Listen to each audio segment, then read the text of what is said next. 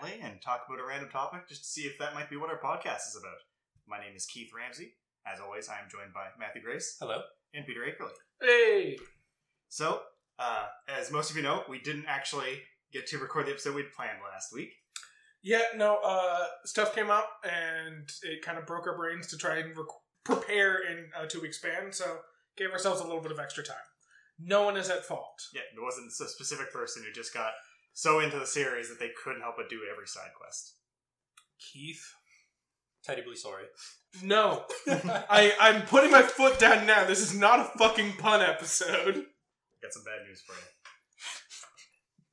But in other news, uh, Valorant released finally its newest agent, Killjoy. Uh, I've been playing all of them. Might be my new main. How do you guys know anything about Valorant extensively? I know what Valorant is in concept and have zero experience playing it. I know it's a strategic shooter game. It's, from what I understand, Keith, correct me if I'm wrong, uh, but it is Overwatch crossed with Counter Strike crossed with like League? three League, League yeah, League as well.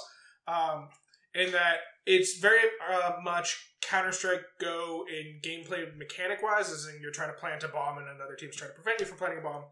It's Uh, like all the different characters have different abilities. Yeah, which is where it gets kind of its League and Overwatch inspiration from, and it's just kind of like goofy and fun.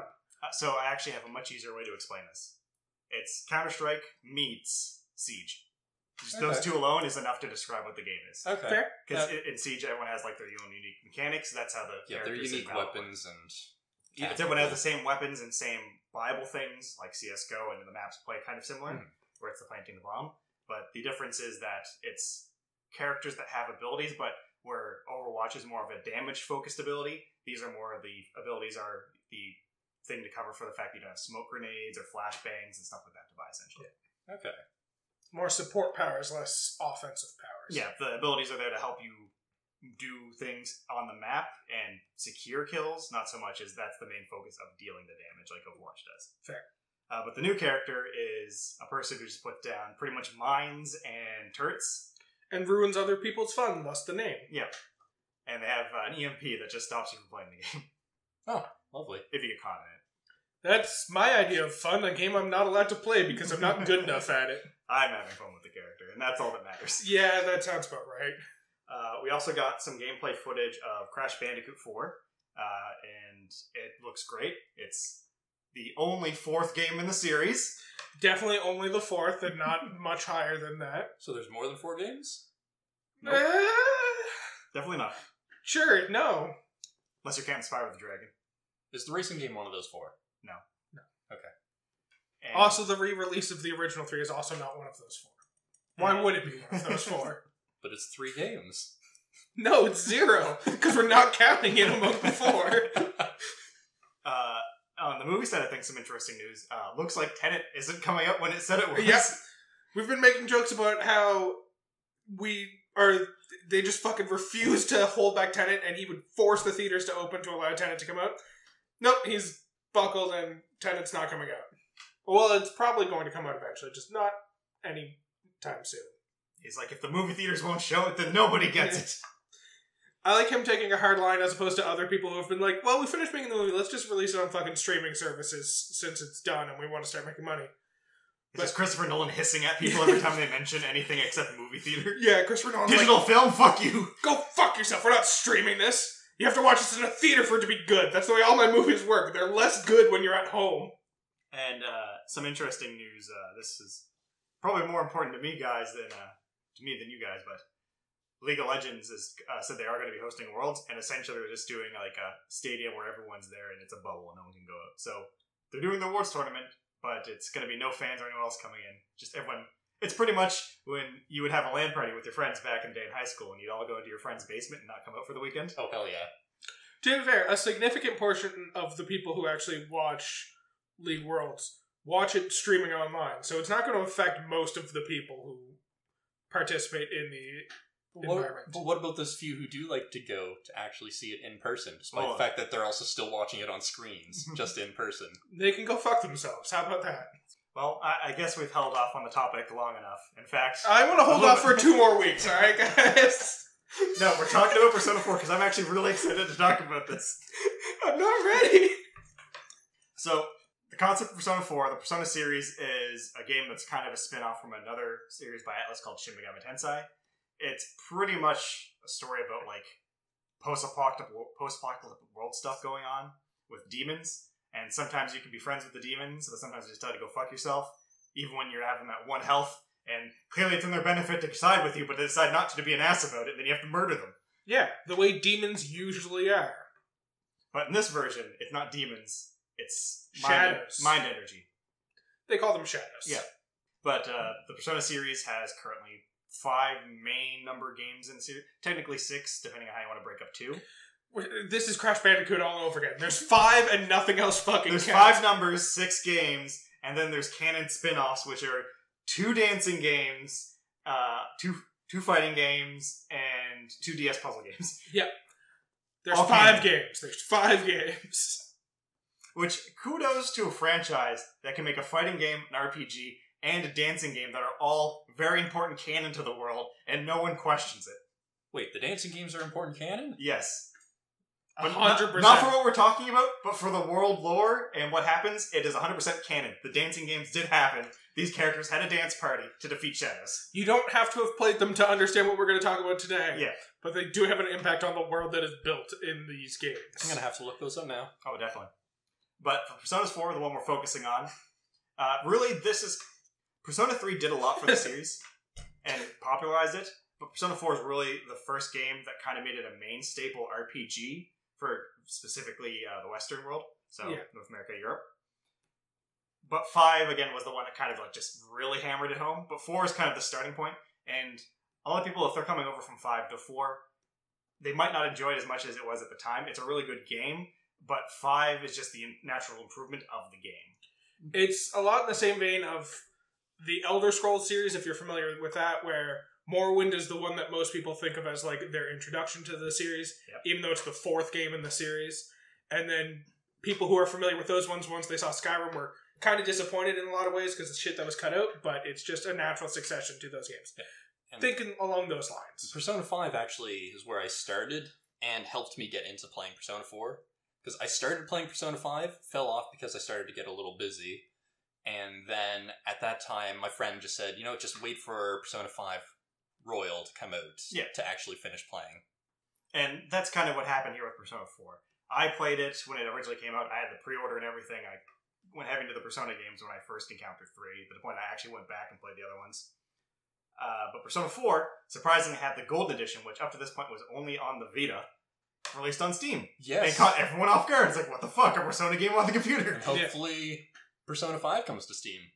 I, really, I just want more Atlus games on Steam. I don't care if it's just Persona. I want just any Atlus games because they're all great. The floodgates have been opened. they will come. Hopefully.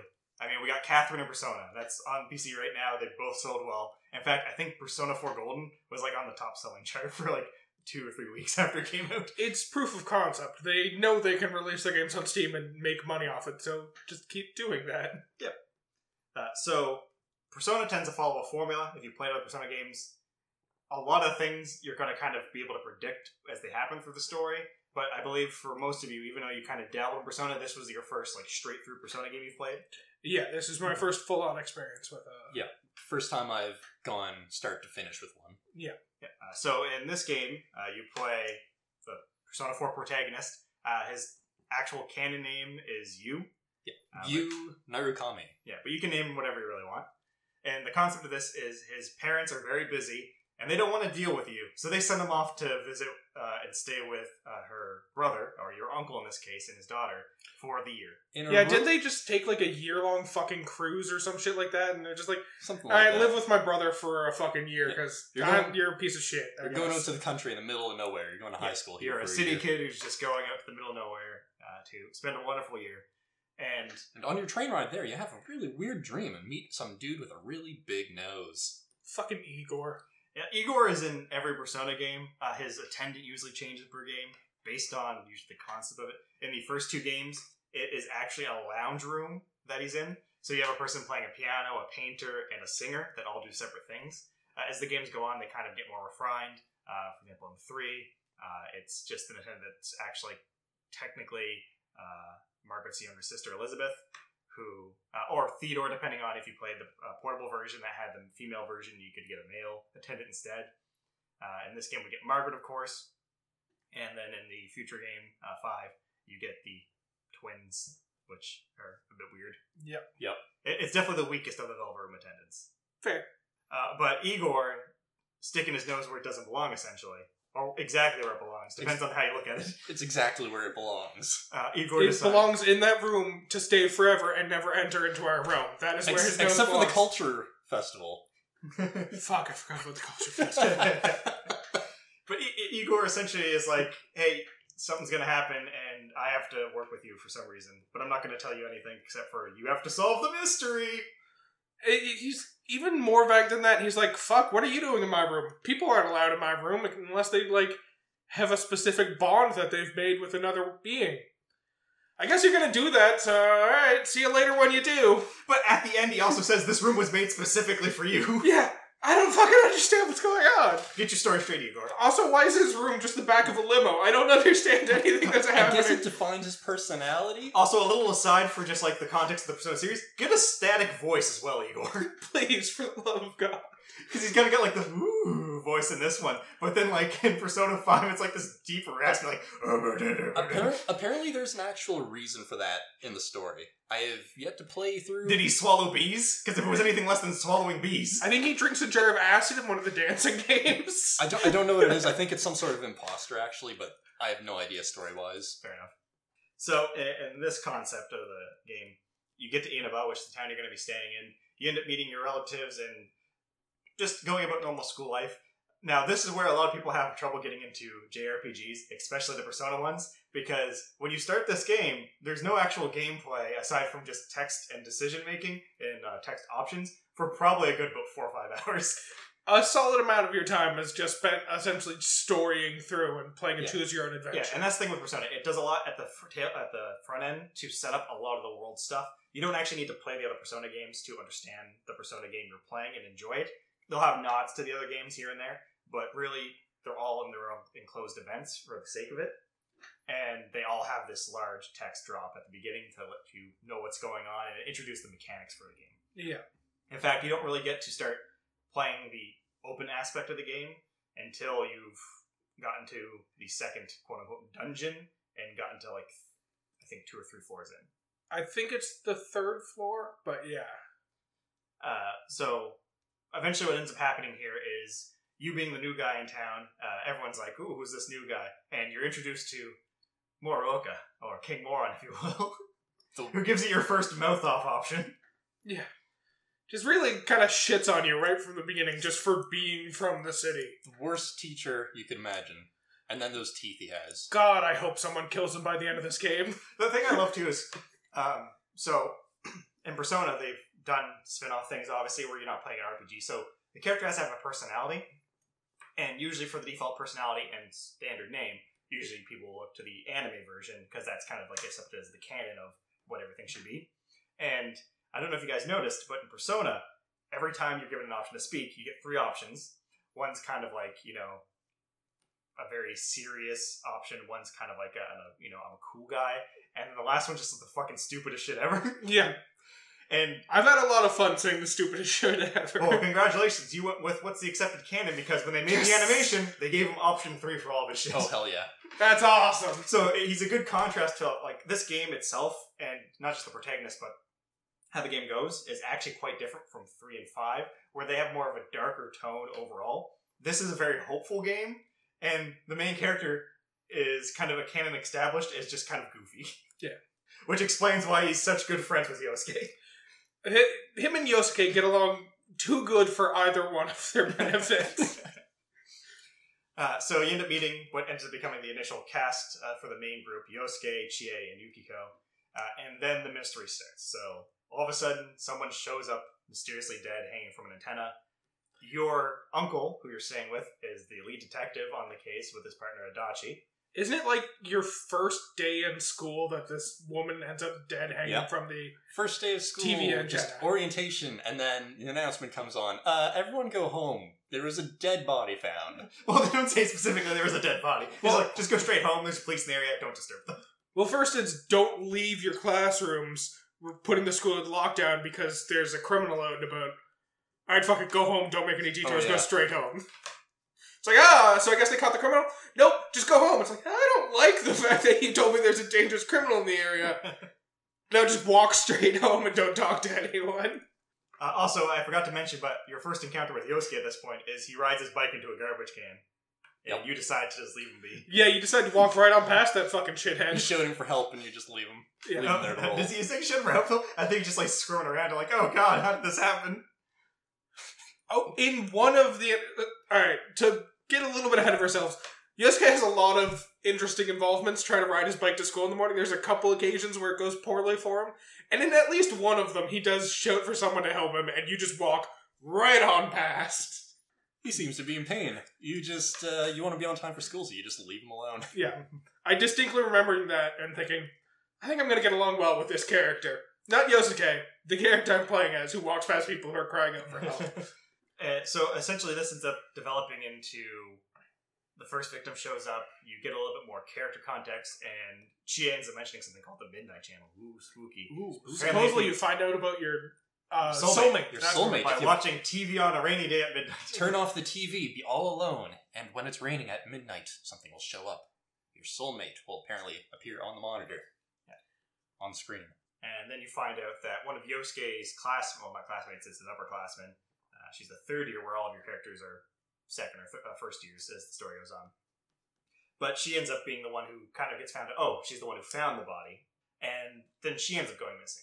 And at this point, your character, after having an encounter with the TV at night and sticking his hand in it and almost getting sucked into the TV while hearing "Thou art I," Yeah.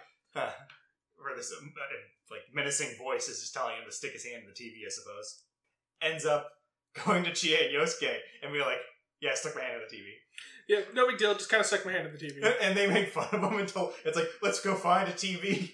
Well, the best part is, It's like they're they, like, you they don't guys- even go to find a TV specifically to prove that. They go to find a TV because Chie wants to get a new te- television. Yeah, yeah, and they have, they're martial having a sale at Junes. Yeah, and so they're there and they're making fun of him a little more, and he's just like, you know what?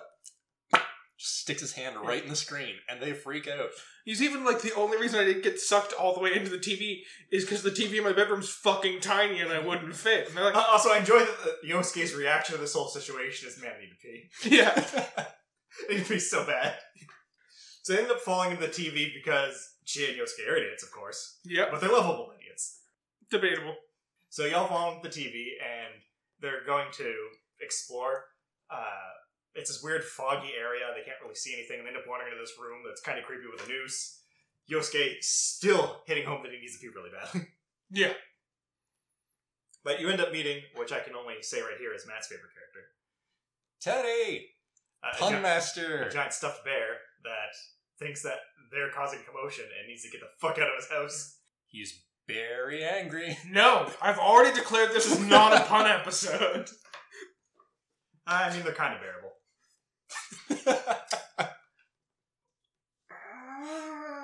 Our persona, we don't have any problems with this. Matt, that was forced and you know it. Yes. It was Yes, kind of forced. it was very forced. All right, so Teddy, he's kind of fun. He's, Oh, by the way, you actually haven't gotten to the gameplay yet because this is still the story unfolding as the game opens up. Yeah. So Teddy is essentially, as far as you can tell, a dude wearing a bear mascot costume. Uh, until Yosuke, calls him out and rips off his head. yeah, gets a little bit annoyed about the fact that he's just wearing a bear mascot costume, and he rips off the head of the costume, only for it to realize that there's just a black void inside of him. And It's literally just an empty suit. yep, for now. For now. And then And- Teddy essentially blackmails them into helping him figure out who's throwing people into the TV because he's their only way to get out of there. Yeah. So it's like, I will only let you out if you promise to help me figure out who's doing this. Yes, this happens after Yosuke decides to go back into the TV because of the fact that After committing a felony in the food court, yeah, Right. so his senpai goes missing. Uh, the girl Saki Konishi. Saki Konishi, thank you, uh, goes missing and dies, and he thinks it's somehow connected to the TV world. So he wants to investigate further. So he kind of bugs you into going in with him, providing you with a golf club to use for protection. Well, it's a Uh, katana at first. it's a katana at first, which gets taken away by the cops, and you get Because he prodded. brings out two additional swords and starts brandishing them around. He's swinging the them around court. the food court in a town where murders happen in just in the last seven days. Yeah, it's not the brightest kid in any classroom at all. Even a classroom he's alone in, he's still not the brightest kid in the classroom. So uh, this is where this game starts kind of showing what you should be expecting at this point, because you end up finding this area where she was, and it's pretty much just her family's shop. Yeah. And you hear voices and hear some weird things, and you're attacked by shadows. And this is where the protagonist ends up awakening his ability, which is the main focal point of the story. Personas. Persona. He summons Izanagi. Might be important. Don't worry about it. Maybe uh, it'll come up later, maybe it won't. Who So he, he just has the ability to naturally summon this for no reason at all, not because he was sick or anything. And then what ends up happening at this point is Teddy decides, You're kind of cool. I'm listening to only you now. Fuck you, Yosuke. And that's a dynamic we're going to enjoy for the rest of the game. So, uh, this is mostly done so that Teddy has a reason to call you senpai and doesn't have to try and he pronounce calls whatever you name you Sensei. type. Sorry, sensei. Sensei, not senpai. Uh, so as to avoid having to call you by an actual human name. Which is one of the fun things of this game, where they actually still put the text in of them saying your name, but just like blatantly record over it with something else. Like this many times where Yosuke is like, "Oh man, it's so good to have you on the team," and it says your name there, and he's like, "Partner." Yes. Um, so we get that, but the best part about this whole Teddy being like super polite to you and rude to everyone else is as you go on, more people end up joining your party. But to be fair, he's only rude to Yosuke, Yeah. and he's nice to you and nice to everyone else. Yes. But yes, uh, it's not just you and Yosuke. Other people end up joining your party. For whatever reason, during combat uh, in the first half, Teddy kind of acts as your support and tells you about different characters and Yeah, what's you going can on. scan enemy, see what Yeah. they're weak to, get some puns. He also will often point out, like, if one character gets badly wounded, he'll be like, "Oh, Sensei, you're hurt. Watch out!" Or like, if a character gets a huge critical hit, he'll be like, "Chie, way to go! You're on a rampage." For the first half of the fucking game, he did not say one single fucking thing to Yosuke in my playthrough, and I was just like, "Man, you fucking hate Yosuke." eh?" I think that was just a fluke. I think it was pure coincidence, but it was amazing to me.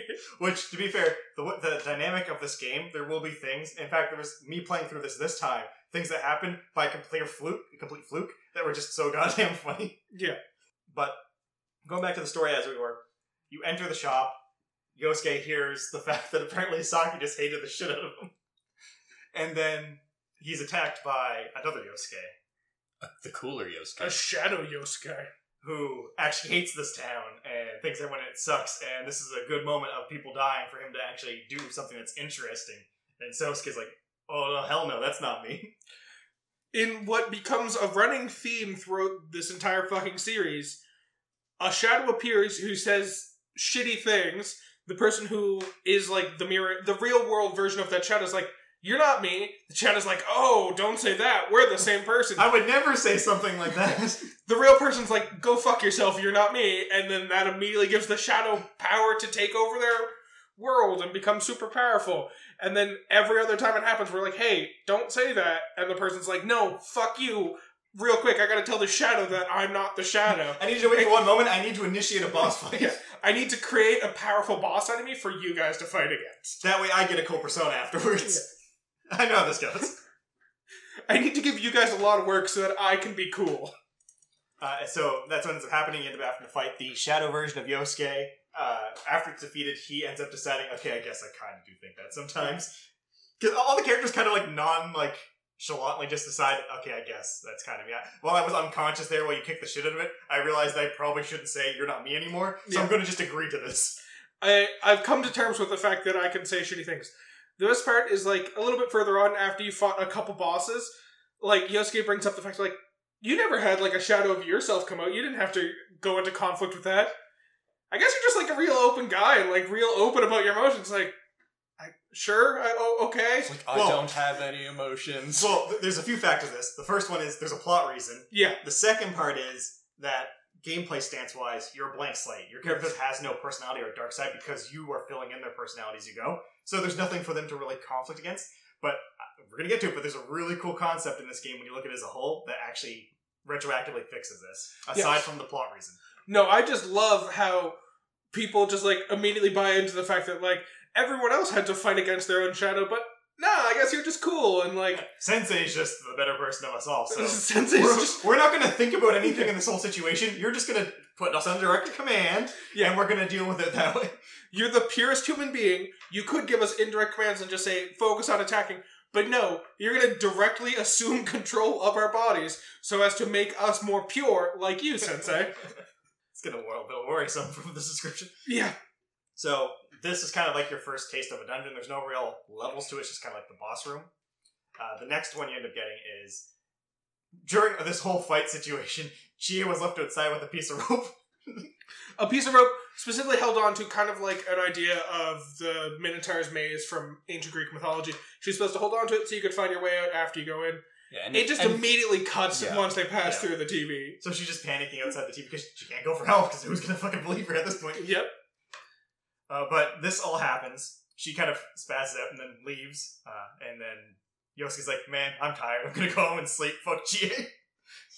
We'll apologize tomorrow after I rest. Jesus. And then on your way home, I believe this is where you encounter Yukiko, who's in the kimono, just sitting outside the picnic bench. Yeah. She's like, oh, you're wondering why I'm in this kimono? Well, I actually, I'm part of a prestigious family that runs this inn.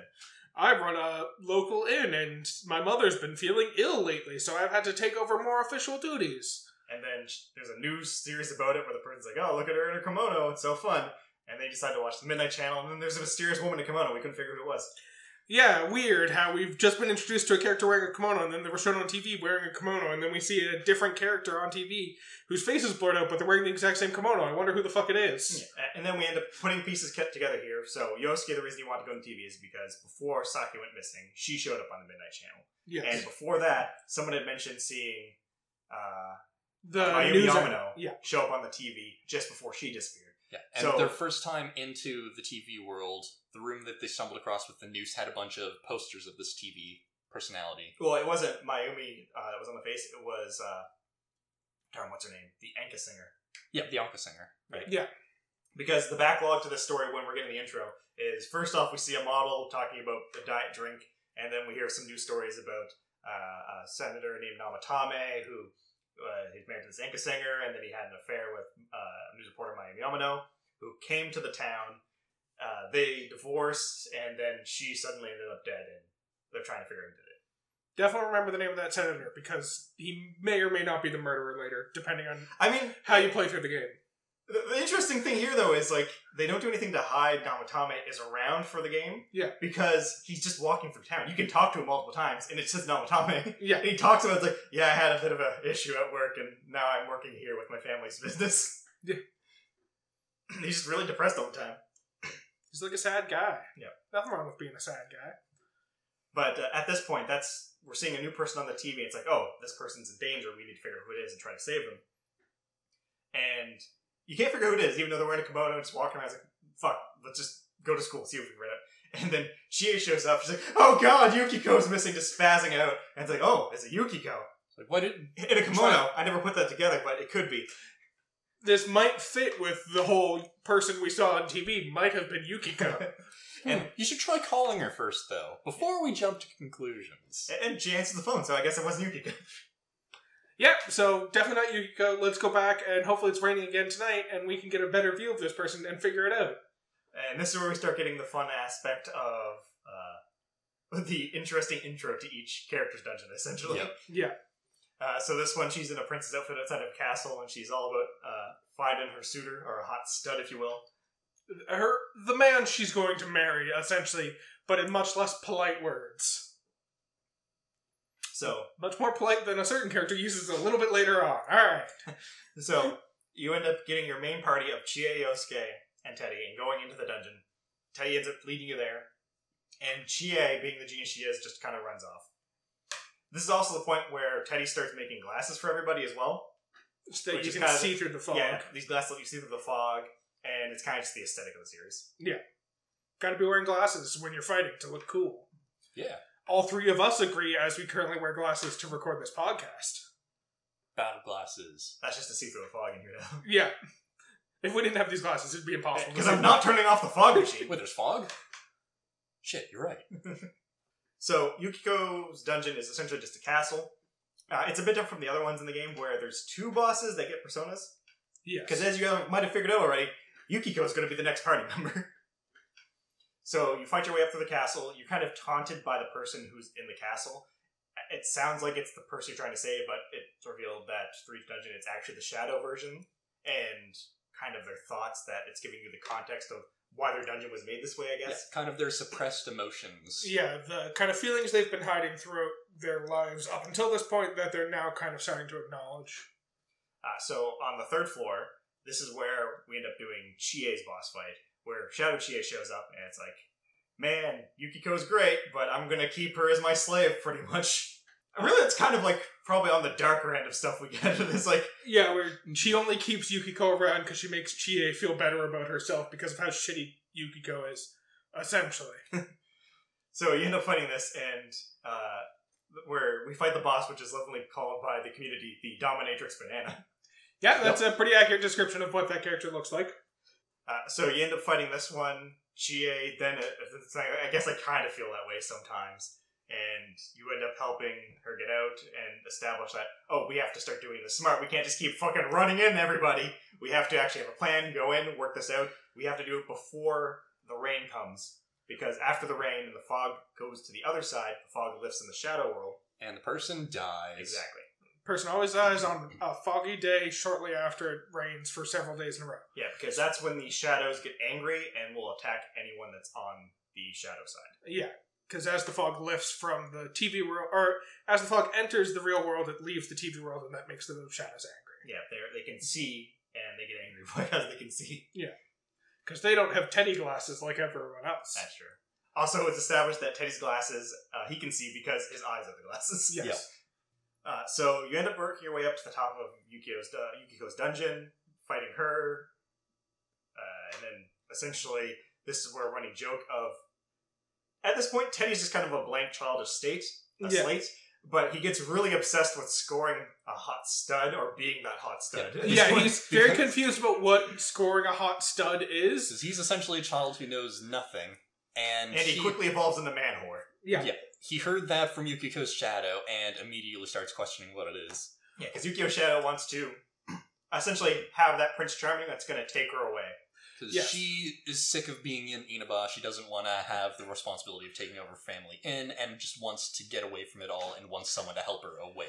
It gets worse in a couple of the later dungeons where character shadows start talking in an explicitly sexual nature, and Teddy gets even more convinced of like, oh, do you want to try scoring with me, Yukiko? Let's ride together, Chie. It's like, no, you don't understand what you're saying, Teddy. Which at this point, it's kind of safe to say, like, the concept of these dungeons, it's the people that are thrown in their uh, suppressed selves are creating a reality within this world that has to deal with it. And when you think about it, most of these characters, minus, I guess, Yosuke and Chie, are just s- sorts of sexual repression. Well, kind of. The way I see it, because if you look at uh, Yukiko's dungeon, it's less so of a sexual nature and more so just like she wants to be treated like a princess. She doesn't want to have to work so much.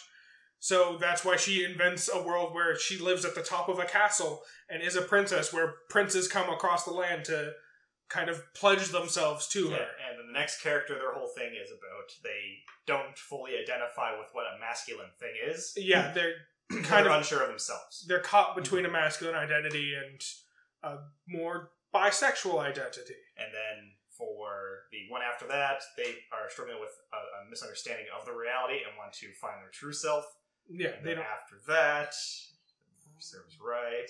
I'm trying to get the order correct. Yeah, Was it next? No, that was the one that. Rise was the one who wasn't sure about who her real identity the was. next party member after that one is, uh, well, technically it's a person that's already there gets their persona. Yeah, Mhm. And then finally, the last person is also kind of the same as the third one, yeah. which is on a slightly different aspect. It's the reverse. It, it, it's a whole fucking thing. All right. uh, so you end up saving Yukiko. She's been missing for a while, or she wasn't missing at all. Like when I play, as soon as I go in the first time, I just get them out of there. Yeah.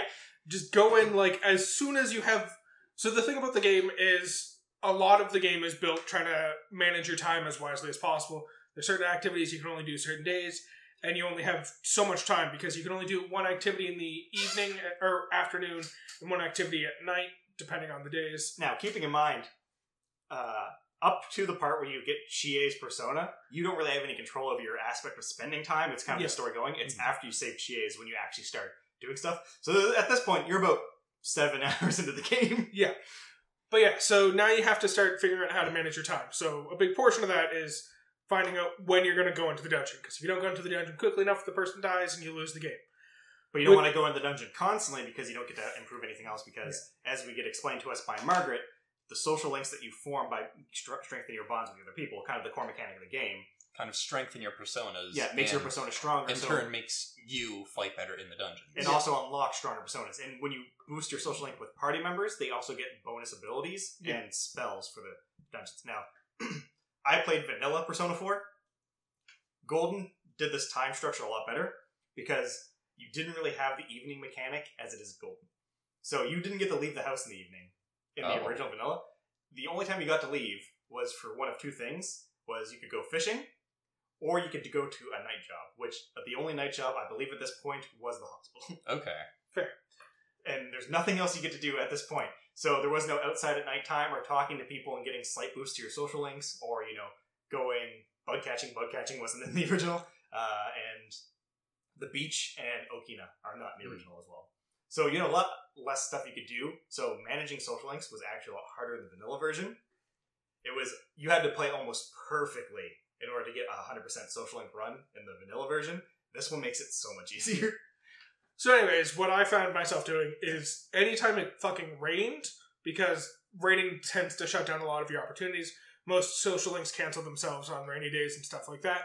So, the moment I had a rainy day, I was like, fuck it, going into the dungeon, clearing the dungeon today just to get it out of the way, because I only have so much fucking time to do everything. So, yeah, it was a lot of, oh no, Yukiko's gone missing. A week later, Yukiko's been saved. Now we have to wait a month for her to recover so that we can talk to her again. Uh, now, uh, a thing about this is, yeah, rain ends up shutting down a lot of things, but how I tended to break it down was because one thing you have to do is there's also you got five stats. Yeah. And depending on where your stats are, it lets you do certain things and actually lock certain social links, progression, or even starting them until you get them to a certain level. So it's courage, knowledge, uh, Understanding. understanding, expression, and Discipline, diligence. uh, diligence. So certain tasks will increase that. Certain clubs will put it up naturally. You can take the beef bowl challenge at Aiya and raise a bunch of stats if you do it correctly. Uh, so there's some important social links uh, that you have to actually do this. For example, Nanako, you have to max out expression to Yeah. actually Yeah. finish Nanako's. You And have to get- Dojima, you need high understanding. exactly. Yeah. And then, for example, you need high courage to do the hospital, which gets you the devil uh, social link. It also helps that doing the hospital. Well, you need high courage to do the hospital job, but doing the hospital job will also give you your a lot more courage. Yeah, Yeah. so there's a lot of these things, and luckily these will carry over. So when I played the game the first time, I didn't max out my stats in my first playthrough, but it's so much easier to do stuff in the Golden Edition that I maxed out all my stats about two thirds through the game. Yeah. that's what I've done. So now my next playthrough, I'll be set to just focus Yeah, on this- social links and other things. This first playthrough, I focused entirely on maxing out my stats. My social links were lacking to say the fucking least, but on my second playthrough, I plan on doing a lot more of those social links. when I started playing, I started playing on normal difficulty because I wanted to play through how you'd Yeah. expect to experience the game. And uh, it wasn't too bad. There were parts that I had struggles with. When I went into a dungeon, I'd go in twice. One time to get to the final floor, and then the next time would be to face the boss. Because by the time I got to the boss, I'd always be really low on SP and all that. Yeah. That's why you got to max out the Fox social link, and that's what I did on rainy days. I went to that shrine and I made sure to max out that link. Well, the fun thing about maxing out the fox is it doesn't actually take any time to max out the fox. Yeah. Doing the fox's quests takes time, Yeah. but actually turning it in you can do without wasting Now, time. I made a mistake with the fox because uh, I think the second or third social link quest that you have to do to raise your social link with them, you have to interact with a student at your school. I didn't start that quest until the Break. the break, Yeah. so I was locked out of progressing that for a long time. Yeah.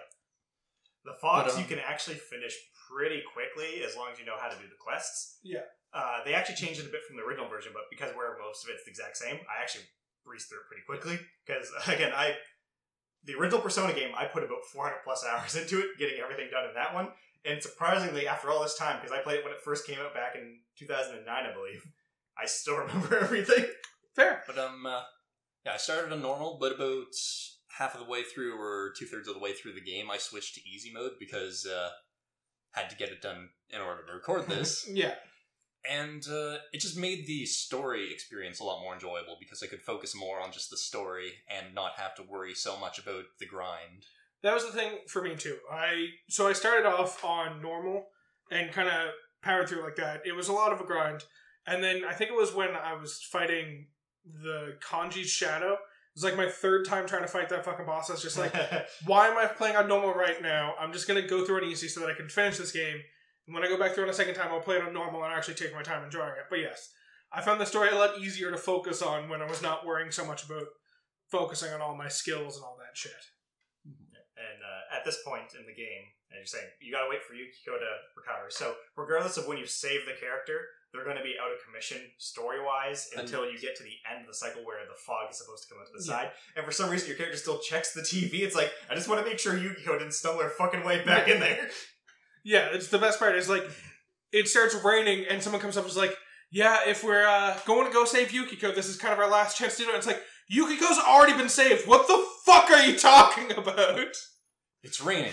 Uh, Better also, check uh, this, just this is just case. a minor aside. That's something I noticed playing the game again. But when they're walking to school and they're having that conversation, the protagonist is slightly off tilt. So he's walking forward but facing the wrong way. So he should be walking in a different direction, but he's like kind of like sli- slightly sliding in the direction he's walking with everybody. Well, yeah, else. he's turned to face the camera and doing like a moonwalk type walk. Yeah, some weird fo- a front sideways moonwalk. Yeah, And there's a few other of those glitches in the game where some things look a little off, but I'll get to that later. Uh, but once you end up talking to Yukiko, the investigation team's kind of well established, and this is where you four decide we're going to catch this person. Uh, and you start doing the investigation. At this point, your whole basis of going on is it's women connected to the murder of the first person are the people that are being targeted. even fucking tangentially. Now at this point, I disagreed with the uh, game a little bit, and I didn't think that was the connection.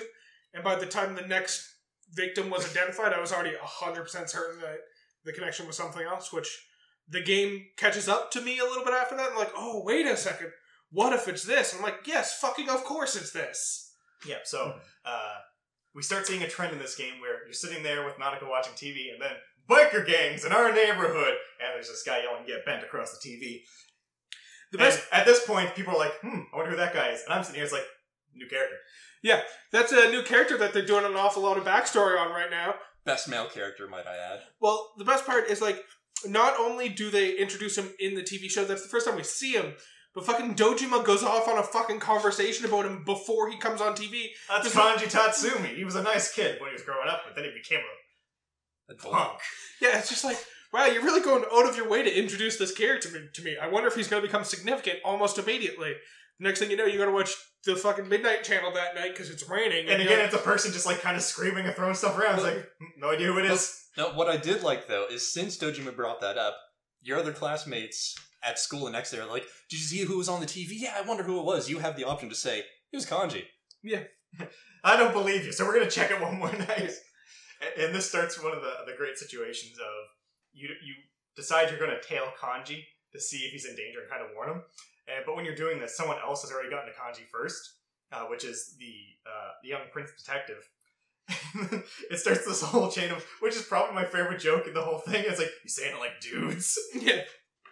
What do you mean weird? and just Kanji chasing them around. Well, the best part is the fucking characters at this point like start sitting down and talking about it because they end up going into Kanji's mother's shop and they find a scarf that belonged to the original victim, and they're like, okay, so Kanji's not the victim; it's Kanji's mother because that fits our guide that we've already built up. And it's just like she wasn't the one on the fucking Midnight Though, mind Channel. you, Kanji's mother is a character in the party with her own persona. I could get behind.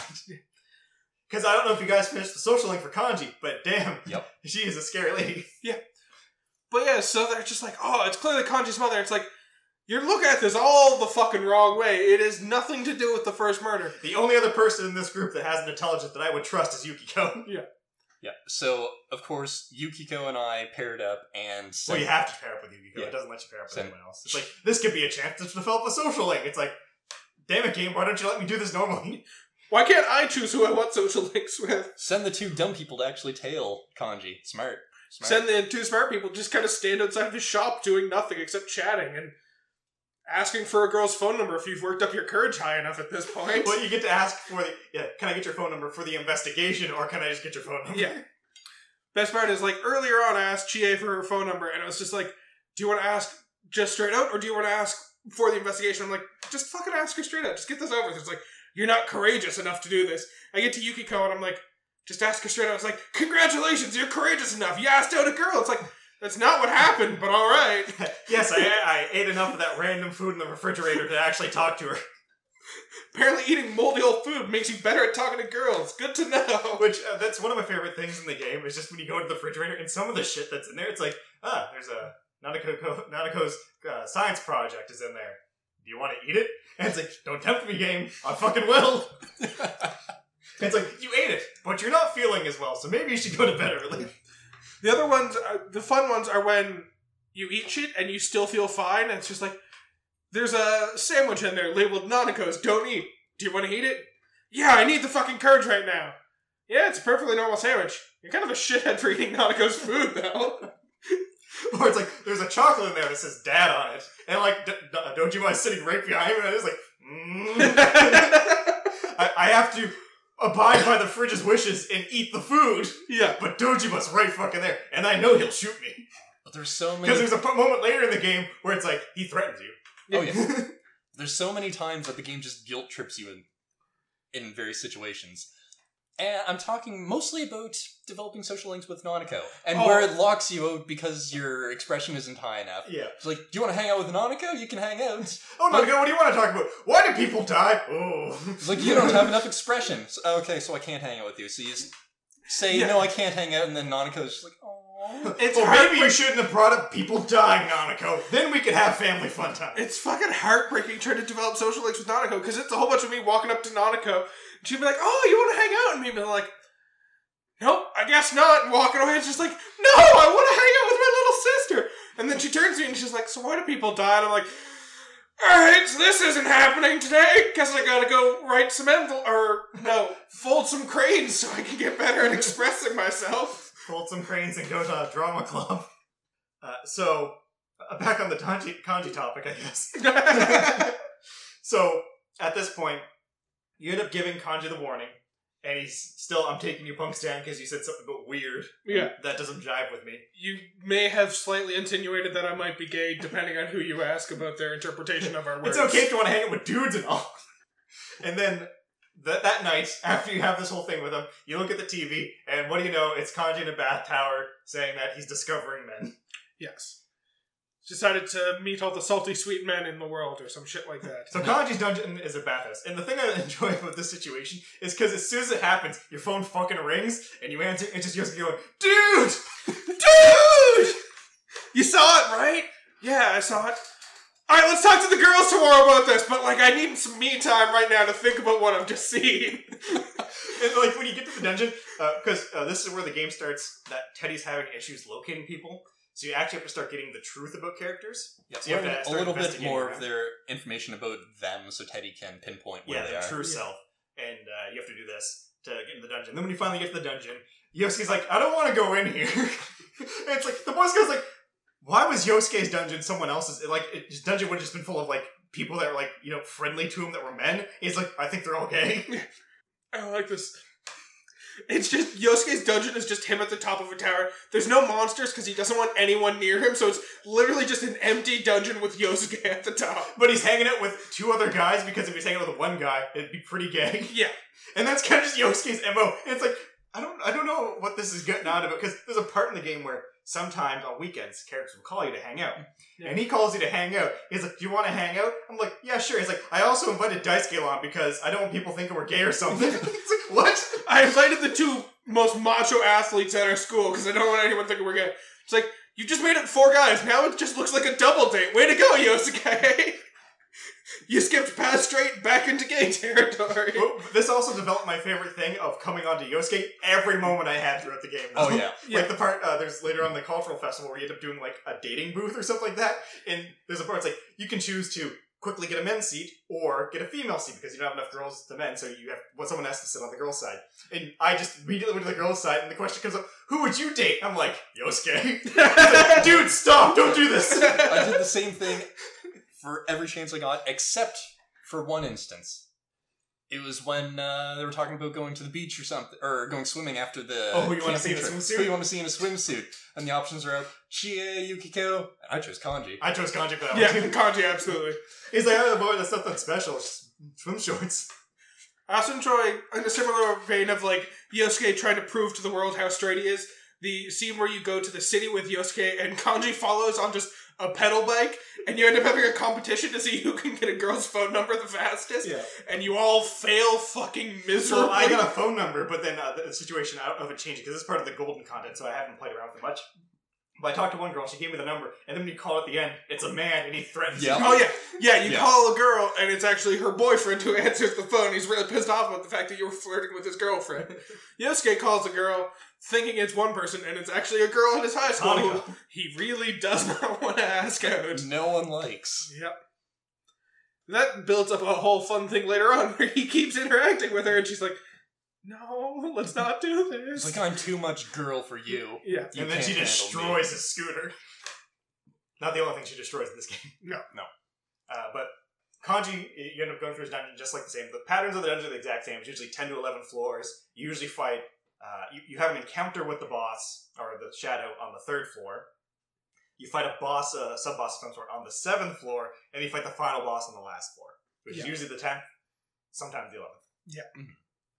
You fight Kanji's boss, uh, Kanji's like, no one accepts me for who I am. I hate girls. They suck. They're so mean. And Kanji's like, I'm gonna kick the shit out of you. It's not even like you're not mean. He's like, I'm gonna beat the shit out of you. He you. literally punches out his shadow. Yeah. Yeah. And honestly, I think out of all the characters that have development, most of the early characters, when it comes to their shadow stuff, isn't that good. But like Kanji and Naoto, Yeah. I feel have some of the best character Yeah. development in the game. Because uh, most of the stuff, it's like, well, I guess you're kind to me. And then Kanji's one where it's setting up as like, oh, Kanji's gay. But then it's like, I, it doesn't really matter what I am. I just kind of don't trust girls and I like what I like. And I'm like, good on you, Kanji. I really enjoy kind of Kanji's development after that as well. Like the fucking uh, camping trip that you all go on, where Kanji just kind of breaks into your tent because no one wants to allow him in his own tent. So Although a healthy love of animal crackers. Yeah, Yes. Oh my god. eats all. Was it Yosuke's animal? Oh, crackers? Yosuke Yes. starts eating fucking animal crackers. He's like, wait, I didn't even see if there's the penguins. Like, there's a penguins. Like, you ate them and you didn't know. yes. Oh god. So yes, that whole situation happens, and then fucking Yosuke yells at Kanji to get out of the tent because he's still uncomfortable with this entire situation. So Kanji ends up going to the girls' tent, and the girls fuck off and go back to the guys' tent because they also don't want to deal Well, with Kanji right bef- now. not before, which we find out in the following I'm morning. raiding the girls' tent. Yeah. In the morning, though, we found out that Kanji woke up alone in a tent because he barged into the girl's tent and immediately got knocked out. Now, Yeah. here's the fun part, though. This could go one of two ways. This could have been Chie, who we know is the athletic one, but I think it was Yukiko. It was I 100% Yukiko. believe it's Yukiko. Chie could have, Yukiko would have. yeah, Yukiko totally dropped Kanji. Yeah. Because Chie's only act of violence against any other character Is is kicking Yosuke in the nuts yeah, for breaking his her child the dragon. Where Yukiko has hit people several She times slaps a lot of people. Yes. What was the part? There's a part I can't remember exactly where it was, but Yosuke's like, ah, maybe I should get some personal studying. Hey Yukiko, and she just fucking slaps him. He's like, oh, you meant studying. I have to deal with a lot of men at the fucking inn I work at. well, at the this fucking comes beginning up of the- sometimes. The, fucking beginning of the game when you're leaving school with Yukiko and Chie for the first time, this guy just walks like, hey Yuki, want to go on a date? He's like, what? And it's like, come on, are you coming or what? And it's like, no. And he's like, well, fuck you then. just runs up. I'm gonna be honest, knowing nothing about the game in my first playthrough, I was like, that guy's the murderer right there. That guy's 100% the murderer right there. And he, Yukiko's gonna be the first target, and then Yukiko goes, goes missing into the TV, and I'm like, What do you mean? He got a name, Mitsuo. He has an icon when he talks. He's definitely not coming back. Now, when I first saw him, I was like, I was like, hmm, could be the murderer, but he's more likely just going to be some sort of distraction away from the actual murderer. I very quickly moved on from this plan, but Yeah. Mhm. I fully believed he was the murderer at the beginning, and they were giving us a little hinty note of like, here's the murderer, you see him now, and not again until the end. And you have to be like, where have I seen you before? Although, since we have said this, I will mention that the first time you actually see the actual murderer, I actually called that he is the actual murderer. Oh, fair enough. So something fun, funny here too is I want to go back to the kanji thing. Is the way that kanji accepts the shadow is actually pretty awesome too, because the whole thing is kanji shadow just wants to be accepted. He doesn't care by who. He, he's actually states like, uh, "One of you accept me." Just somebody. I don't think kanji shadow actually wants to kill people. Yeah. Uh, but essentially, Kanji punches him, as you mentioned, and then Kanji's like, "Get up! If you're actually, I know you're me, and me can take a punch like Yeah. that." And it's like, "Yeah." He's like, I'll accept you because I just want to be accepted. and uh, there's another thing we haven't mentioned at this point, but every time you save someone and the fog passes, we get a situation where it shows the streets of Inaba with fog and just a person going dot dot dot. Yeah. The best part is like it shows a little text box at the bottom that's like someone is speaking that you see any other time someone talks. And it just says a voice and then dot dot dot. And the first two times I saw that I was like, why the fuck are you specifying that a voice isn't saying something?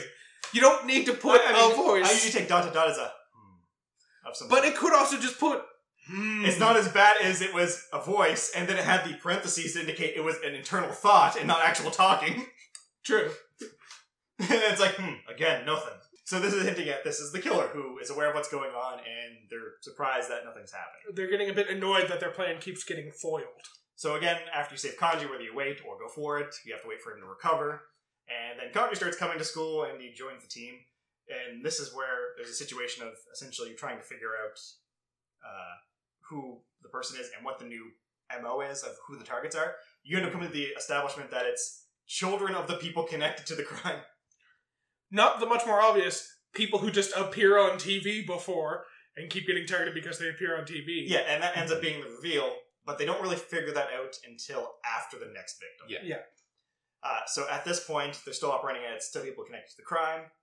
Uh, we get an interesting scene on the roof where Yukiko loses her shit over fried tofu, and Yosuke has to buy people steak again. Yeah. And that's a normal trend of Yosuke. Yosuke does something and buys people steak to make amends. Well, the best part is Yosuke eats all of fucking Chie's food, and Yukiko's just looking at you standing there not eating food, and she's like, "Well, do you want to try some of my food? I guess." And you're just like, "Sure." And And you you get the, the two option. options: try a, a- take a small bite or engulf the whole thing. And, And- I chose take a small bite. of course, because you're a normal person, much like me. And then you take a small bite, realize it's delicious, and then wolf down the entire He starts thing. mashing the buttons like, stop, stop, stop, stop! Don't do this, Yukiko, she's gonna hurt us! Yukiko will kick us in the nuts. I know it's gonna happen. She is one moment away from becoming the ring girl. So yes, now you Yosuke owes everyone steak because of the situation you and he created together. Yeah. Uh, so Yukiko doesn't want steak, she just wants fried tofu. Yeah. Uh, so Kanji ends up joining the investigation team, not as the person who's going to think out things, but as more of the guy who's going to punch things, because Yeah. the party really needed this. Yeah, you got four thinkers, and now you got a kanji to punch the things you've thought Man, about. I love to be Kanji. fair, I wouldn't say four thinkers. You got two thinkers, and now th- two people to punch, counting Chie, and a dumbass on your team. I love how simple and The straightforward. last one's Yosuke, Kanji right? is. yes, of course. Like Kanji's just so simple and straightforward. He's fantastic. Yes. He's It's a a very shame- direct character. It's a shame that game wise, he actually doesn't fit into the party that well, though. Yeah. Yeah. Through, Party through the entire game, I just stuck with the original for the protagonist, Yosuke, Chie, and Yukiko as my party. Yeah, Yukiko is probably the best healer in the game, so Yeah. she's pretty much a staple. You can sub her up for Teddy later on, though, because Teddy does get some good abilities. But Yeah. why? Because Teddy. Man, you're the one person I would expect to argue for including Teddy in your party no matter what. I liked Teddy up until He stopped being a bear. he stopped being Teddy. Alright, let's acknowledge what happens to Teddy now, because this is a whole fucking He thing. grows a body, there's nothing to talk about. He gets the shit kicked out of him, deflates, gets real depressed about the fact that he's empty on the inside, Starts working out and grows a body. does crunches until the boy, uh, the body of a like hot boy develops inside the mascot He costume. grows a body, there's nothing else to it. And then all of the blood goes straight to his new dick. Yeah, he leaves. Uh, he comes out into the fucking real world, and he's like, "Wait, what are you guys? What are you doing out here?" He's like, "I was bored, and you guys weren't coming to visit me, and I was sad, so I came out to your world." And everyone's like, "All right, well, cool. Hi, Teddy." And then he just starts taking off his costume. He's like, "It's so fucking hot." And Yosuke's like, "No, you're a blank void inside there. You can't take off You're your gonna suit." scare the children, Jesus. And then Teddy takes off his costume, and he's just like a hot boy on the inside. Although he's naked. he's a hot Like a naked hot boy. yeah. I said hot boy, Matt. What more do you want from me? Ah, I'm definitely gonna end up on a list after someone listens to all these episodes. Oh god. So, uh, the development of Hot Boy Teddy does happen with the next dungeon in the set, which is famous idol Rise Kujikawa, or Mm. Risette, is coming to town because she's on a hiatus. Uh, so this all develops into you quickly figure out that Risette is the next target. Yeah. Uh, so you decide that you're going to kind of stake out her place, and it's a little difficult because she's a famous idol coming to town, so everyone's fucking there. And this is where I should point at this point the reason your your team's able to keep on top of everything so well for like what's developing in the case right now is because Adachi is a very incompetent cop and he just kind of accidentally let things splurt all the time. When he's not trying to ditch his job with hanging out in the Junes Mall, Because Yeah. because his apartment door, like if you see a Adachi, tell him to stop slacking off. And you find him just sitting there, like, "Oh, I'm, I'm totally working here. I'm a cop, so I'm walking the beat." Well, half of the fucking social link opportunities you have with Adachi are just hanging out at Junes Mall with him too. Yeah, ditching stuff.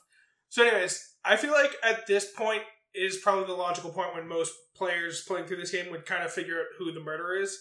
Because not necessarily at like actually looking online. A lot of people don't figure it out until the uh, van incident.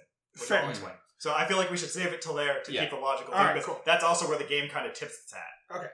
at this point, I would say that there is a fair bit of evidence being sprinkled around for you to pick up on, but Yeah. you might not figure it out until later. Uh, so Rise, uh, you end up warning her. You actually physically was like, "Hey, you know those people that have been going missing here in town? You're next." Yeah. And you just kind of walk out while eating tofu. Yeah. We're pretty sure you're the next fucking target, except then move on. And And this- then the best part is too, because Dojima and Adachi show up later, and it's like, oh, also about the things going. on. I was like, it's okay. Your nephew already told me. like what? Well, the best part is fucking. Well, not the best part, but another fun fucking Yosuke moment that happens before this is as you're walking into the shop to visit Re, uh, Risette or Rise, whatever you want to call her. Uh, she works in a tofu shop with her family now, and fucking Yosuke's like, "What kind of tofu should I get? I'm gonna go and buy some tofu while we're there." And you're just like, you got a list of like random different types of tofu. The other thing I love with this too is like because when the game first came out, like even when you're doing like the you can make bento boxes, Yeah. and it's like okay, you're making igoki gaki or whatever, and it's like what ingredient do you want to put into it? It's just like a bunch of stuff. It's like I have fucking no idea what this is. Yeah, so it's a bunch of tofu I don't know, except all of them have tofu in the name, and then I just pick the last one which doesn't have tofu in the name. I'm like, let's figure out what this is. Hopefully they describe it. And then fucking Yosuke's like, yeah, that's great, because I'm actually allergic to tofu, and that's the one that doesn't have tofu in it. I'm Oh, like, in that case, have the first one. It's Yosuke. like- then why the fuck did you make it an option if there's only one that you can Yeah. actually eat? I- Why did you make it up to me what you picked? yeah, Because I chose, trust you, leader. I chose the first one. and Yosuke's like, but I can't eat tofu. I'm like, then why'd you ask me what tofu to get? That's Well- it. I'm hitting on you for the next three social conversations. The bottom one apparently isn't made from tofu, even though it's sold in a tofu store, so you can have that one. Oh god. Uh, so you end up staking out the place with Adachi as well, who's also staking out the place, and you find someone who's like stalking her, I guess, trying to take photos, and you chase him down, and he's like, "If you come any closer, I'm gonna jump into traffic." I'm like, well, "That just solves the whole problem right here, doesn't it?" If he's actually the killer. murders stop as soon as the killer jumps into fucking traffic. But you come up with this, I would call it complicated, but not at all complicated Just plan, tackle him from behind. where you tackle him from behind. Except I don't know if this is how it played out for you guys, but for me, he just ended up turning around and you still tackled him into fucking traffic, and I was just like, that de- defeats the purpose of tackling him from behind. He's still going into traffic. And Adachi's like, "That's it. We're taking you on suspicion of murder." he just then walks off with the guy, and it's like, "Well, problem solved, guys. Nothing to worry about." Check the TV later that day. Reese is on TV. Shit. Yeah, fucking of course she is. So her dungeon is essentially uh, it's um, Marukyu. Yeah. and uh, she's like, "I'm gonna bear it all to find out my true self." It's a strip tease. She's gonna not tease and just And strip. You remember when you got the phone call for Kanji's dungeon? Exact same thing. You get Yosuke again. He's like, "Dude." Let's tell the girls about this in the morning. I assume they're watching TV, but I don't want to talk to them right now. I'm, I'm, I'm busy. I need me time. And this is the dungeon that Yosuke really wants to go into. Like he's really feeling it. Yeah. So I didn't take Yosuke into this dungeon. Of course not. Well, the entire time you're going through the dungeon, you so through at least through Kanji's a little bit. I don't remember if you heard it at all during Yukiko's, but during Kanji's you start to hear voices of other people as you're going through the dungeon, and you realize that's the sounds of people watching midnight TV and seeing this events unfold on the midnight channel. So as you're kind of going through uh, Rise's one, and you, she keeps talking about stripping naked and bearing it all, and you keep hearing people on the other side of the TV being like, "Ooh, yeah, I can't wait to see this," and you're just like, man, I really got to stop anyone from seeing this. I got to get up there and stop this. Also, Yosuke's not coming because he's definitely on the side of everyone watching. the Yosuke will hinder this mission. yes, he will do his best to make sure she strips. Yeah, but this is where the game starts hinting that people can see what's going on in this channel, or at least the person that's in here is a shadow form, and the popularity of this thing is becoming bigger and bigger. more people are beginning to find out about the Midnight Channel because it's the kind of rumor that spreads and then people watch it and find out even weirder stuff. Uh, so uh, you end up going to the boss fight with Rise, and this is where the game kind of pulls a little bit of a bait and switch on you, where you start fighting the Rise shadow after she doesn't accept it for being I don't have a person that, or not as like oh no one cares about me for who I am. Yeah. that. And then you end up fighting it, and then you can't hit it, so you just kind of have to sit here for a bit while you don't do anything to it. And it's like oh no, it's defeating us. We can't do anything. And then Tise, uh, not Tise, Teddy ends up charging up. He's going. Uh, It's like, does he, Reese he says a pun. Come on, Matt. What was it? Oh, I can't remember the pun. I was too distracted by the fact that Teddy was jumping in front of a big attack. I'm like, oh boy, Teddy's gonna die. It's I'm going something. Doesn't matter. Moving I on. was like, I'm going So- ferocious or something. Yeah, that's, I think that, I think it was I'm going ferocious. We almost got through a punnable moment without the fucking pun. And then he lights up. He goes Super Saiyan, charges into it, and then knocks the Shadow Dam. And then it's Rise and Shadow Rise looking at it. It's like, and then Rise just kind of fucks with the whole system. And it's like, it's okay. You're cool, I guess. I don't have a real me, so fuck it. And it's like, yeah, why not? Wait, what? That's not how this works. That was an out. and then you're like, sweet, we got Rise as another But member of our then party. Teddy is experiencing his new Yeah, he's like, existential no crisis. real me. And then we get Smart Teddy. Yes, And Smart Teddy's scary. I don't like Smart Teddy. he was the legitimate first terrifying thing in this game. Well, it was fun because so at this point, Rise kind of brings up the fact that like it may you may have thought you were getting another regular party member, but she's like, no, I'm gonna take over Teddy's role. I'll support you guys from the back lines. I'll give you guys helpful advice. And then Teddy becomes the big boss that you gotta fight. And I'm just thinking to myself during this fight, please, for the love of God, let him be dead after this. He doesn't awaken and gain a persona and become a capable fighting member of our team. He dies after this, and we never speak to him again. We all agree that right now, right? I mean, no, because later on, Teddy has a very important role in this game. Yes. And I'm I. I enjoy Teddy. I'm going to say right here, I enjoy Teddy. I'm gonna say at this moment I was just ready for him to be dead. Then we got to see Hot Boy Teddy, and I was back on the Teddy train. And I was like, you know what? I like you, Looks Teddy. like I got a new party member that's all about the healing. Out of the way, Yukiko. go. You can go stand in the back. It's just me, Kanji, and Yosuke, and Teddy hanging out today. Uh, so, uh, you end up beating Shadow Teddy, who's like, you have no existence, everything's pointless. Yeah. He's pretty much just a giant evil looking Eeyore. Yeah, life has no meaning. So you end up beating Shadow Teddy. Teddy realizes after getting his persona, which is probably the most interesting looking persona that you can get for the main party members. Yeah. And he's like, I need to get ready because I'm gonna be important to this team now. And he starts doing sit-ups as Flat Teddy. As you do. Yep. And he, he well, he's doing the sit-up. He's just kind of shaking there. It's like you and him lock eyes, and then social link. It's like what? What? what? Me and Teddy are friends now. I guess. I get way too many social links from Teddy of him just staring at me. I'm Yeah. a little worried. You stare deep into his soul, and his soul stares back. Uh, so at this point, there's another school trip, I believe.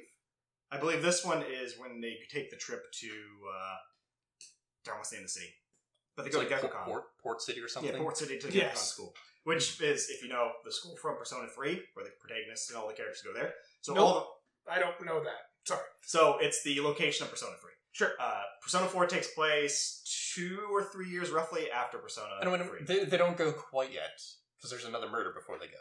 oh yeah, yeah. yeah. Yes. So they uh, kind of So discuss is the the Hot Springs then. No, Yeah, because it'd be the summer festival in Hot Spring. Because the dun- the next dungeon takes place over the break. right. Yes, it is the hot springs. So they could take Nanako to Yukiko's inn. oh yes, yes, yes. And this is where one of my favorite moments go, where you end up going to the hot springs accidentally, when it should be the men's hour, but it's the women's hour. But it actually was the men's hour. Just Yukiko messed it up. Yeah, and then uh, when you're standing there, and you're kind of like standing your ground, it's like the option says like, stand your ground or retreat, and then of course you could stand your ground, and it's like, your courage was really high, but then you realize courage has nothing really to do with this. But yeah, uh, so you and the investigation team are kind of discussing the fact that like you've thwarted the murderer several times now. He's probably going to start looking for another way to kill people if this keeps up, and you might not find a good way to catch him. But whatever, as long as people stop dying, that's all that really matters. And then the next thing you know, King Moron fucking dies, and you're all okay Yeah, because you, you're like, yeah, we saved Risei, and then uh, Morooka is just dead. And it's like, oh, oh. Wait a Uh, second. He, he wasn't on the TV. This is weird. It doesn't fit the case at all. He wasn't on the TV. He also wasn't in TV land. Maybe it's a completely unrelated murder. Who knows? Yeah, Definitely not the characters. According to the police, he died of blunt trauma. Definitely still a part of the murders.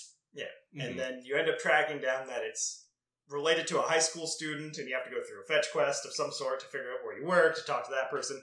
Really, these just get really. I find that a lot of these are kind of a hindrance. The uh, aspect of them giving you more information with the characters kind of cool, but I never really was a fan of these. Yeah, because it just it just No. kind of feels like you're walking back and forth talking to everyone Yeah. to figure out something. especially with the ones that take multiple days to get the information. Yeah.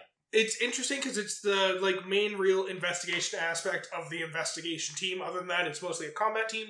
You don't do a huge amount of investigation. So You're, more, you're pretty much the rescue squad. yeah, it's enjoyable that you actually get to do a bit of investigating, but the way it happens, where it's just walk around the city, go to sleep, wake up the next day, walk around to the spots you can now go, it's less than thrilling. Uh, so you end up tracking down the person. You find out that the person suspected of being the criminal is Mitsuo. What do you know? The guy that tried to hit on Yukiko at the beginning of the game. It's like, oh, pieces of the puzzle are coming together. So he ends up showing up on the Midnight Channel because he just disappeared, and then he starts taunting you. Uh, well, he says, "Come try to catch me!" Ha ha ha! In his like raspy, like soft voice, like "Try to catch me." It's very unpleasant. Let's just Yeah. put it that way. he's also unpleasant to look at. Yeah, Yeah. he's not a good-looking person, unlike Teddy. fucking Mitsuo. Uh, but you get to his dungeon, and it's just a video game. Yep. Just like a thing. Yep. So you have to go through the castle. This is the first dungeon that kind of fucks with you with how you're supposed to complete the dungeon. Because if you're trying to rush through the dungeons, the game says, fuck you, go back. Because you have to get a special orb to unlock the last door. Yeah. Which at this point I was going through every room and every floor, so it wasn't any issue for me. Well, that's just Yeah. how you play an RPG. Yeah, anyone who has experience playing RPGs knows that, oh, there's the stairs to the next floor. I'm going to ignore that for a minute and explore every You also hoard every fucking item you get because Yeah. you know you never know. I have a hundred healing items by the end of the game because I might need them. I might need them. Oh, I'm at one health. I'm just gonna do an attack and hopefully kill the enemy because I need to save my healing items for when I really need them. when I'm dead. yeah. Oh god. Yep. It was. It was just a thing. Uh, and uh, I guess the Mitsuo boss is also kind of a puzzle boss compared to some of the other ones too, because there's layers to this fight we have to knock off the armor before it goes back in order to deal damage to the actual boss. I wouldn't call it a puzzle, more so just It's a tiered fight. tedious. This Is how I'd describe it. this dungeon and boss as a whole felt to me more like they wanted you to actually think about it if you hadn't been thinking about your actions up until this point. If you were just kind of going through the motions, this one kind of forced you to actually think about what you were doing a also little bit. starting at the Risei fight, most bosses at this point onward don't really have a weakness. Yeah. Uh, up to it, it's usually the weakness was the whoever you got for the last uh, dungeon, their element, which uh, for Yosuke is wind, Chie is ice, Yukiko is fire, uh, Kanji is lightning. Usually that would be the thing you use on the next boss. No, once you get to the Risei fight, there's no real elemental weaknesses anymore. Mhm. Uh, but you end up fighting the Mitsuo boss. You have the kind of like showdown thing of like he's like, "Yeah, I did it, ha ha ha." What are you gonna do about it? Also, who the fuck are you guys? How did you get in here? I'm the murderer. Accept it and move on. Now, how do I get out of here? Does anyone know? I'm very Put me out of confused about exit. very confused about the current situation. Hey, that's a pretty cool persona thing you got there. Can I have one? So you take him out and hand him off to the police. He doesn't get a persona either. He passes out and the persona just dissolves. He's like, well, I still need that persona, by the way, guys. Too bad. You suck. Go to jail. We caught him. Mystery solved. With like six months to spare. Yeah. I don't need to use the full year. I can just have fun now. Yeah. Oh, what's that? Tatsumi Port Island. Let's go have some fun Yeah. with our new teacher to replace Morooka. Oh, yeah, Kashiwagi. Yep. Teacher who's like a little bit too interested in the lives of her students. Yeah. And, and the, the, uh, as I was saying before, this is the part where we get to the point where we are visiting the island that's the home of the Persona 3 storyline. So the nightclub was one of the hangout spots. Gekkoukan High is a school. In fact, the student council president is uh, Chihiro uh, Fuji something. I can't remember her name fully, but she's one of the characters that you can social link with in the original game. Sure. In fact, the person she's talking about helped her with a lot of things is uh, Mitsuru, uh, which is one of the characters you play, and possibly the protagonist who helps her overcome her fear of men. Fun. So a lot of fun like nods to the game originally. Uh, that came before it. You end up hanging out a lot of spots, and you end up meeting the best teacher from that game, which is Edogawa, who has a habit of even in his uh, in the Persona 3 game, he's like, "Today we're talking about this subject because that's on the curriculum." But fuck that, I'm going to talk about this obscure history thing. and that's all he fucking did through the whole game whenever he got a lecture. And he ends up telling you a bunch of interesting thing about you know Izanami and Izanagi and interesting plot stuff. It's definitely not related to anything in the game. It makes not. me suspect that Edogawa might actually be a being from the Shadow World for some reason, who is living at this school and just waiting for protagonists to show up. Don't But that's just me. Hmm. Those names definitely aren't important. Yeah, and other th- other interesting things happen on the island, like your teacher booked for a hotel for your class, a uh, love hotel. Yeah. I mean, where else was she supposed to book you? She You, can't hook up with students at a normal hotel. you and the investigation Oh, if team, you put a coin in, the bed starts to rotate. you and the investigation team go to a club, and Rise, Yukiko, and Okay. Teddy get drunk off of soda. this is one of my favorite moments in the game too, because it's like they're all hanging around and Naoto's there. It's like Naoto's Yeah. like, I was just investigating if this place was safe. Anyways, see you later. It's like, what? What fuck are you talking about, Naoto? It's like they're acting drunk, but they can't possibly be drunk because No, this place no, but even stopped serving Before alcohol. that, she's there at the club for some reason. For no like good reason, she's just hanging out at the club. She's a detective. She can't enjoy a vacation right Oh, by the way, we said she multiple times. He. Plot twist. Naoto's a girl. yeah, the prince Right. detective is actually a girl. That's something we find out because there's sexism in the police, and she doesn't want to be a girl. Yeah, but you don't know this at this point. You're just kind of hanging out with Naoto. You still Yeah. think he's she he he, he's still think Naoto's a guy. Yeah. So you're all hanging out in the club area, drinking, and Rise, Yukiko, and Teddy get apparently wasted. And then you Rise's like, "We're gonna play the Kings game," and this game gives you a slight chance of like you know surviving, Mhm. but kind of not. Because uh, the, the funny thing is too, like, it makes you feel like you could have been the target of Teddy's kiss, but you Oh, you, weren't. you definitely were the target because you were the number that he called, yeah. but he misses you completely and hits nails Kanji. Kanji. But you can also miss it and not be the number, and it is Kanji. Oh, Yeah. So this is a fun way, of like the s- situations change slightly, but not really, based on the outcome. okay. And then uh, you go through all these games, and then uh, someone asks Naoto, like, "Oh, tell us about yourself." And it's like, "Oh, sure, but I'll only answer this if I, in turn, get to ask a question back." It's like that's not how this fucking game works, Naoto. not how this works, But but, then okay. the party agrees, and you have the option of just wait, wait, in this situation, can you be straight with them, or is it Um, Yuki, Yukiko? no, just Yuki- fucking says it. Yeah. We say persona, and then personas happen. we go into the TV and fight the shadows. I should have known you wouldn't take me seriously. You're just making shit up. no one goes into TVs anymore, or ever. It's like I'm sorry, Yukiko's drunk somehow. It's Yeah. like no way, they- she can't be drunk. Yeah. Like they don't serve they haven't alcohol. served here. alcohol for years. But she's definitely fucking drunk. Yeah. Uh, so that's how the Tatsumi trip goes, and then uh, you kind of just hang out for a bit for eating ramen. Teddy eats all the ramen and can't move, so you pray to Teddy as you leave him behind. Yeah. Yeah, how did he get back? Because he said he used up all his money on the ramen, so he didn't have enough money for a train ticket. I would back. assume the same way they got him into the hotel. But they left him there. Also, the part where Teddy gets revealed for coming along on the trip is pretty great. Where it's just him talking. It's like, wait, who is that? And then it just pans up. There's just Teddy on the roof. Yeah. How would I let them know that I was here? oh fuck, it's great. Or all the scenes of Teddy just hitting on random people to get things, like the, the food lady inside Junes. it's like, I want you to grill them all, baby. Oh, Hot Boy Teddy's the best. Pun Bear Teddy's the worst, but Hot Boy Teddy I love. yeah, and I believe the beach trip also happens at this point.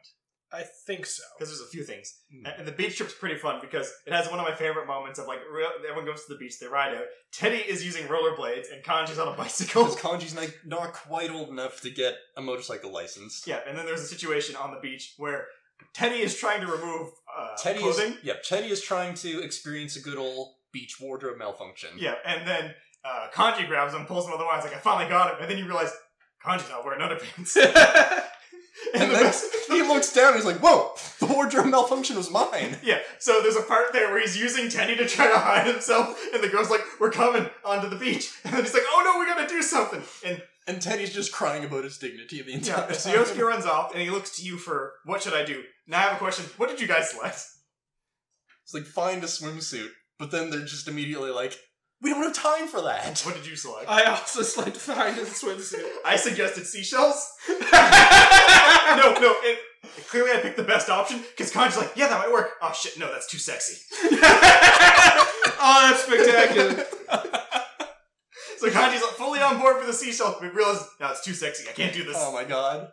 Another reason why Kanji's the best. and that's the fun thing of it because obviously Naoto's going to become a party member. Yeah. Kanji's a party member, and Marisa's a party member. And in the vanilla version, the uh, concert, the beach trip, and there's something else. There's another hot springs trip in there, plus all the stuff that happens after December, isn't in the original game. Yeah. So these characters didn't really get much development. You kind of just got their dungeon and then nothing else. So they didn't get a lot of character moments. They're very interesting characters, but this ends up adding so much more to the characters that I feel like those three actually get to shine in the game, and you get to see fully like the worth of the characters, which is great. Because Kanji and Naoto are probably two of my favorite characters in this game, and they had dick all to do. Because by the time you get to Rise, the story's kind of hitting high gear, and there's not really any break time, and this kind of slows down the pace at certain moments to kind of like give more fun, cheery stuff.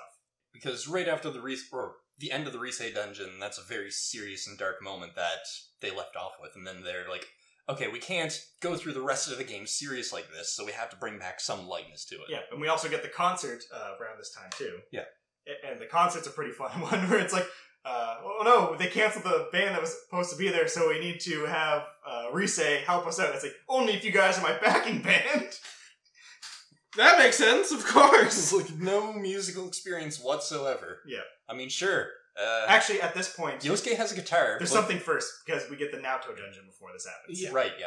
So Naoto, uh, earlier in the game, uh, Naoto kind of gets the butt of the joke for a few of your party things. It's like, Mhm. oh, this isn't just a game to you, so you don't understand what's going on, and she doesn't think you're taking it seriously. But Naoto knows if you show up on the TV, you get kidnapped, and at this point, they're ready to put everything on Mitsuo. Even though they can only prove that he killed Morooka, they're ready to put everything on him. But you know that it's not Mitsuo. Yeah. Yeah. Or And- you, you're pretty sure it's not Mitsuo. Yeah, and so is Naoto at this point. Yeah. So Naoto enacts their own plan. Yeah. So ends up putting themselves on TV to get caught. Yes. So they end up making themselves the target. They go missing as expected, and then you have to figure out Naoto's stuff. And then when you get there, uh, well, Naoto shows up on the TV in like an oversized lab coat, talking about we're going to bend science and reality. We're gonna do a body modification experiment. Finally, science had reached its pinnacle. And I'm like, okay. So my first time playing it was like, okay, Naoto is kind of like an interesting character before. I think Naoto's going to be my favorite character after Yeah. this. Seeing you get there, it's mad like a- scientist yeah, Naoto. It's a secret base you instead of going up in the dungeon, you're now going downwards Yep. into the laboratory. Although the, the theme was cool, but I found this dungeon really annoying for me. One, because I was playing late at night. Two, I might have been really tired, but I'm pretty sure that the dungeon glitched for me. And three, I had this was the first time I actually had to look up a guide on how to get through the dungeon. yeah, because the dungeon makes you go up until you get to a door that you can't pass, get a key, go back down Yeah. to a door that you So- couldn't get through earlier to get a certain So, thing, to get yeah. another key, to go I back was up. going down through the dungeon, and I was clearing everything, every room as you go. I found the special key item, got to the, or I found that weird door that you couldn't get through, and so I kept going, found the special key item down further, and then got to the door. It's like, oh, you can't progress further. You have to uh, without the special key item. But this is where I thought the game glitched for me. Might have been really tired, so I might have misread something, but I don't know because it said you needed the key item that I already had in my inventory to get through that door. And so I looked up how to do the guide, or how to do that dungeon from there, because I figured I should have been able to get through that door. Couldn't get through the door, so I'm like, okay, I guess I'll go up back several floors to that other door that I'm supposedly able to open now, and then go back down. I prefer the idea of the game just fucking with you and just being like, nope, you need the key you already have, go fuck yourself. Yeah, because I. I might have been really tired at that moment and just misread it, but I must have been really tired because I read that several times back to back. to be fair, I was really tired for most of the dungeons I went through because I got into the mentality of playing the game for a little bit before going to bed to try and like rush through the month and then get to the dungeon. And my plan was usually I'll get to the dungeon, I'll leave the dungeon until the morning, and then when I come wake up in the morning, I'll play through a bit of the dungeon or some shit like that. Yeah. The next time I play. But what ended up happening is I get to the dungeon, I'm like, oh, I still got like half an hour to an hour before I gotta go to sleep. fuck it, I'll just play through the dungeon right now. And I start climbing up the dungeon, and I get halfway up the dungeon, and it's like two hours after I should have gone to sleep, and I'm just like, I'm just gonna finish the fucking dungeon. I'm not just gonna leave halfway Yep. through a dungeon. Let's just finish the fucking dungeon. And then I get to the point where I finish the dungeon, I'm like, why is it five in the fucking morning right now? Yeah, the game ends up like going by really fast without you noticing it uh, Yeah. when you get into later parts of the game. Uh, but you end up getting to the end of Naoto's dungeon after all this convoluted stuff. You fight Robot Naoto, uh, and then we find out Naoto's a female and just can't uh, think of like her ideal idea of being a detective does not match with what she is. So that's kind of her struggle, and then she decided, well, I guess I can be a detective without being a guy. Mhm. I guess I'm kind of childish, Females can be detectives too. Children less so. but it's the detective prince. Still, I'm not okay with children being detectives. Even still, when the rumors and knowledge start circulating the school that Naoto is female, people still call her the Detective Prince. Also, Naoto has a gun. Yeah. Yeah. Also, not to go like full Harry Potter on this, but the exact same argument happens in one of the Harry Potter books where they get into a huge argument about the fact that the prince can't be a girl. It's just like, ah, but the prince could be a girl. Prince could just be like a fucking name or something, and that's clearly not the case with Naruto. But like, It's a moniker. prince can be female. Prin- princes, not princess. Princes can be female. And also the fact that you brought up the, or you brought up the fact that Naoto has a gun, just reminded me of something I wanted to mention. Oh yeah, The, the, something else I follow, the mention. follow-up attacks of each of the characters. Because Yes. when you build up the character social links, they can And- potentially follow up with another attack after you. And let's be honest, Chie is the most useful one. Chie has the best one. I died laughing the first time it happened because it's just galactic punt. Yeah. All the other characters, they'll do their follow up attack and it'll crit and down an enemy. Yeah. Chie just runs up, punts a monster, and it's gone. yeah, Yeah. kicks it out of the fucking area. My next favorite one is Kanji's because he just rushes up headlong and bite on his bicycle, jumps off his bicycle, picks it up, Whoa. and just smashes it down on the entire That's his group. cavalry attack, not his uh, follow attack. Oh right, yeah, yeah. Because all the also have cavalry attacks were added because the scooters were added in this version. Okay. And Chie's cavalry attack is the exact same as her follow up attack, where she just rides her scooter into somebody and they go flying off. Yeah. There- there- There's definitely a lot of interesting ones. Uh, was it, I think Yukiko is she like rides the bike into somebody and hops off and like it explodes behind her. Yosuke just fucking uh, fucks up his uh, bike. As he is, or as he does. Uh, Naoto, I think, personally has the second best follow up because hers is just an AoE crit, uh, hail of bullets. Yeah. yeah. And then uh, after that, I would say probably Kanji. At this point, we go into the concert situation. So at this point, Naoto doesn't have really a social link with you. Think about Naoto is where she's so late in the game, they don't make it easy for you either because you have to have a maxed out intelligence, and I think you have to have a understanding that's pretty high too, or it's an expression. It's un- I do believe it's understanding. Yep, you have to have those two high to actually succeed on the social link. And at this point, not to spoil anything, but you got like two months left in the game. So you save Naoto, go, and this is where Yosuke ends up needing to have you guys do concert stuff because Risei's only going to do it if everyone else does it. So, of course, Naoto on the keyboards. Uh, we get Teddy on the drums. Uh, I think it's Yukiko's on, the saxophone, Chie on, the a trumpet. which I think Chie should have been the drums, but that's another thing. Yeah. Yosuke's got the guitar, you got the bass, Risei's singing. It's a pretty good mashup. Yeah. And then when you're playing, it's actually kind of good, and then Teddy's just like, drum solo! and then it's like, if you do that during the concert, we will destroy you. Yeah. This will be the end of you if you try this again. So when you're out behind, you, you end up kind of have to just do the practicing. They actually get kind of good, and you get a little song moment. Now, something I want to address here because this is a new cutscene put into the game. But up to this point, uh, the cutscenes are like the animated ones that we're seeing. In the original version, I don't know what fucking happened, but the cutscenes were animated, but the volume was like 50% lower than the rest of the game. Yeah. So if you didn't have subtitles on during the cutscenes when you played like the default vanilla version, you had no fucking idea what was going on in these cutscenes. Yeah, I noticed that because the, the characters they'd start talking, but their volume was a lot quieter than just the normal gameplay. Yeah, they, they redubbed a lot of it and it didn't fix much. Hmm. Uh, but you end up doing the concert stuff, so you're you have a kind of- little. Everyone's nervous. They have a pep talk behind the stage, but Yosuke notices someone strange who was sitting by, but just randomly left. Yep, he just leaves, and you see him in the crowd, and he just leaves again. Mhm. We get the concert, it's pretty good. They only got the one song, but everyone starts going, Encore! And he's like, fuck, I didn't think about this. and then it's like, Teddy's got this. And he, I was like, oh, is he gonna fucking do the drum solo? No, he starts just wave surfing. does a stage dive. Yeah. stage dive starts floating around, everyone's like bouncing around, and then it was like, fuck, what do we do? And then Khan's like, we gotta dive. And everyone's like, we gotta dive. So everyone runs the jump off. Yeah. And everyone just steps aside. And then you get the fade to black, and then the little text saying, like, at school you guys became a legend. You're not sure if that's a good thing. uh, so at this point, I think we're in November now. Yeah. Maybe? That sounds about right. So this is where the game starts going into overdrive. The fun is done until we get to February. This is all hardcore now. Yeah, gotta So- focus on tying up some plot lines. And the interesting thing about this is no one actually appears on TV. It's just a senator guy talking about going to schools to ask people about the fog. Yeah, and so- people are starting to freak out because apparently the fog has chemicals in it and the government are fucking with us.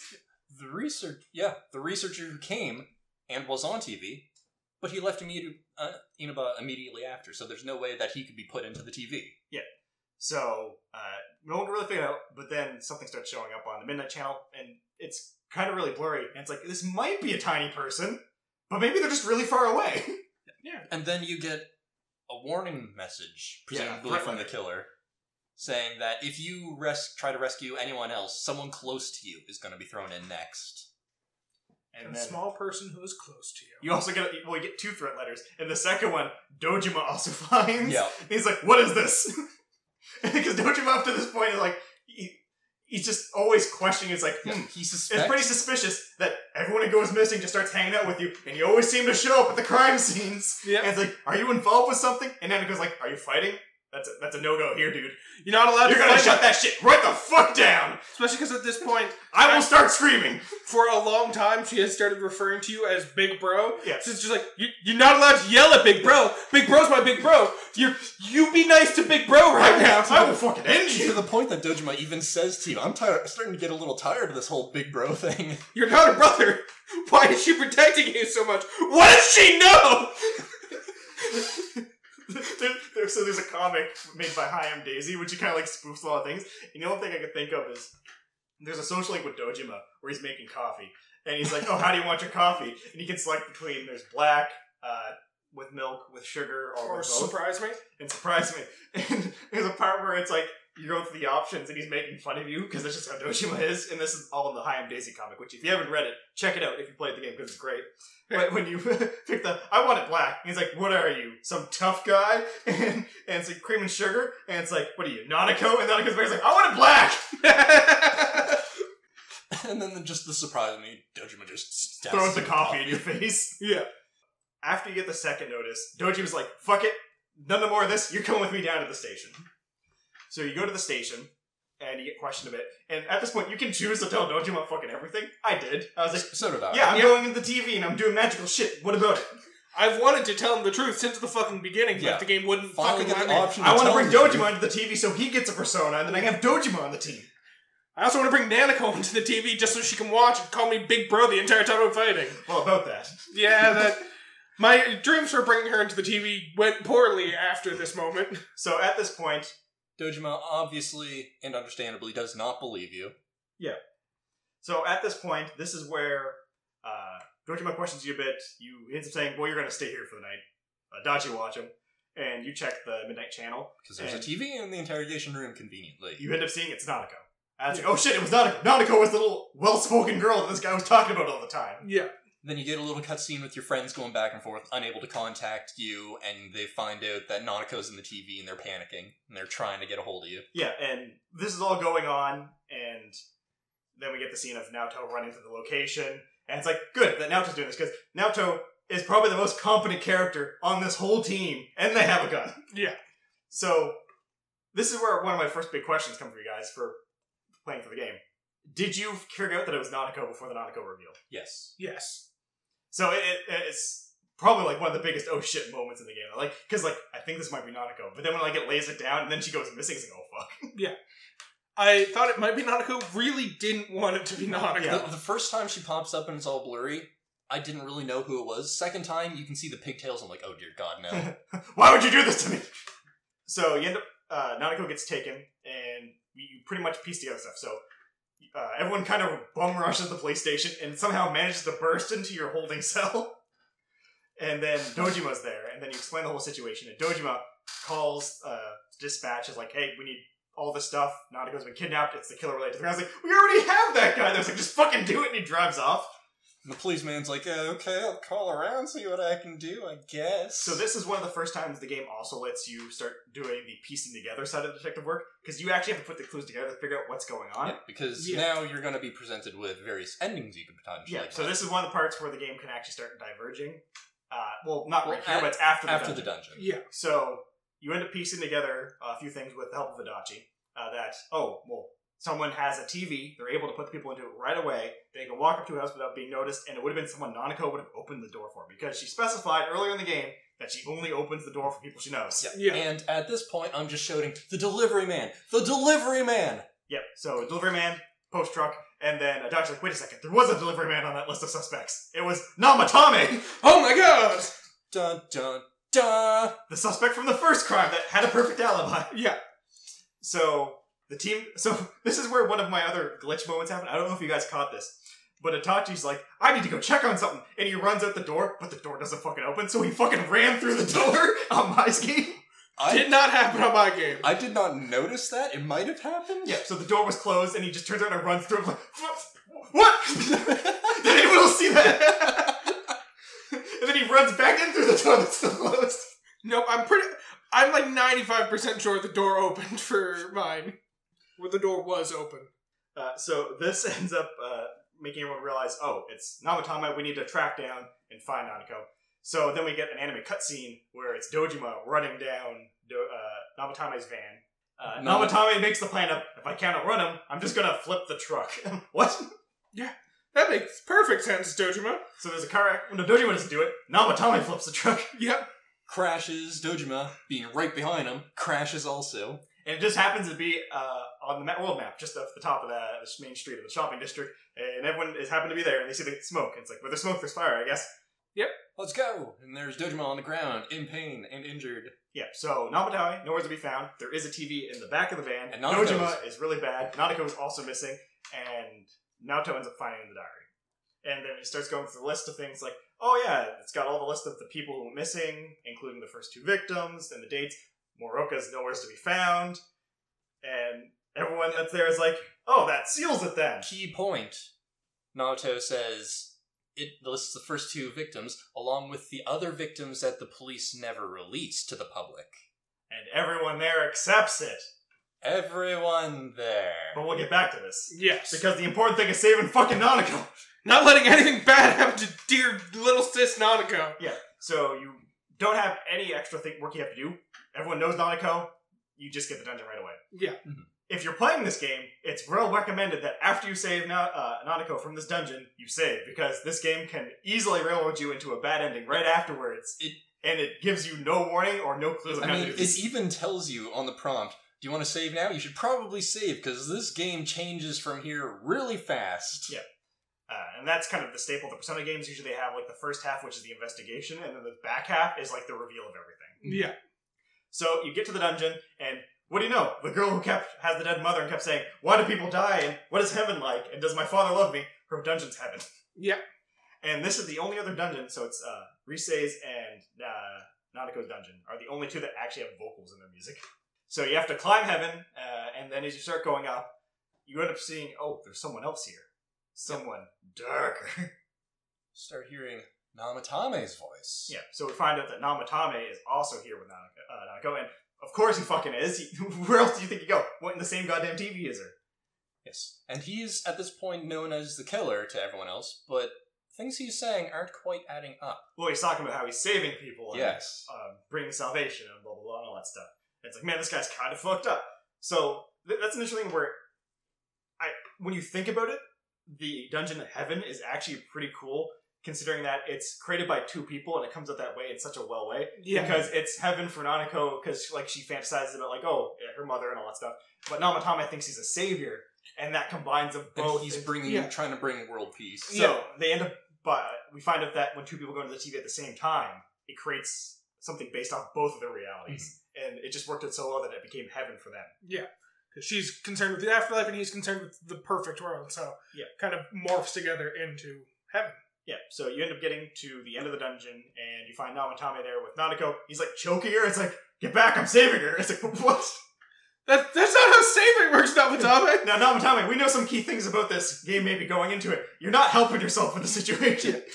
So, uh, Namatame is like, I saved all of you, blah, blah, blah, all that stuff. So you end up having to talk him down to save Nanako.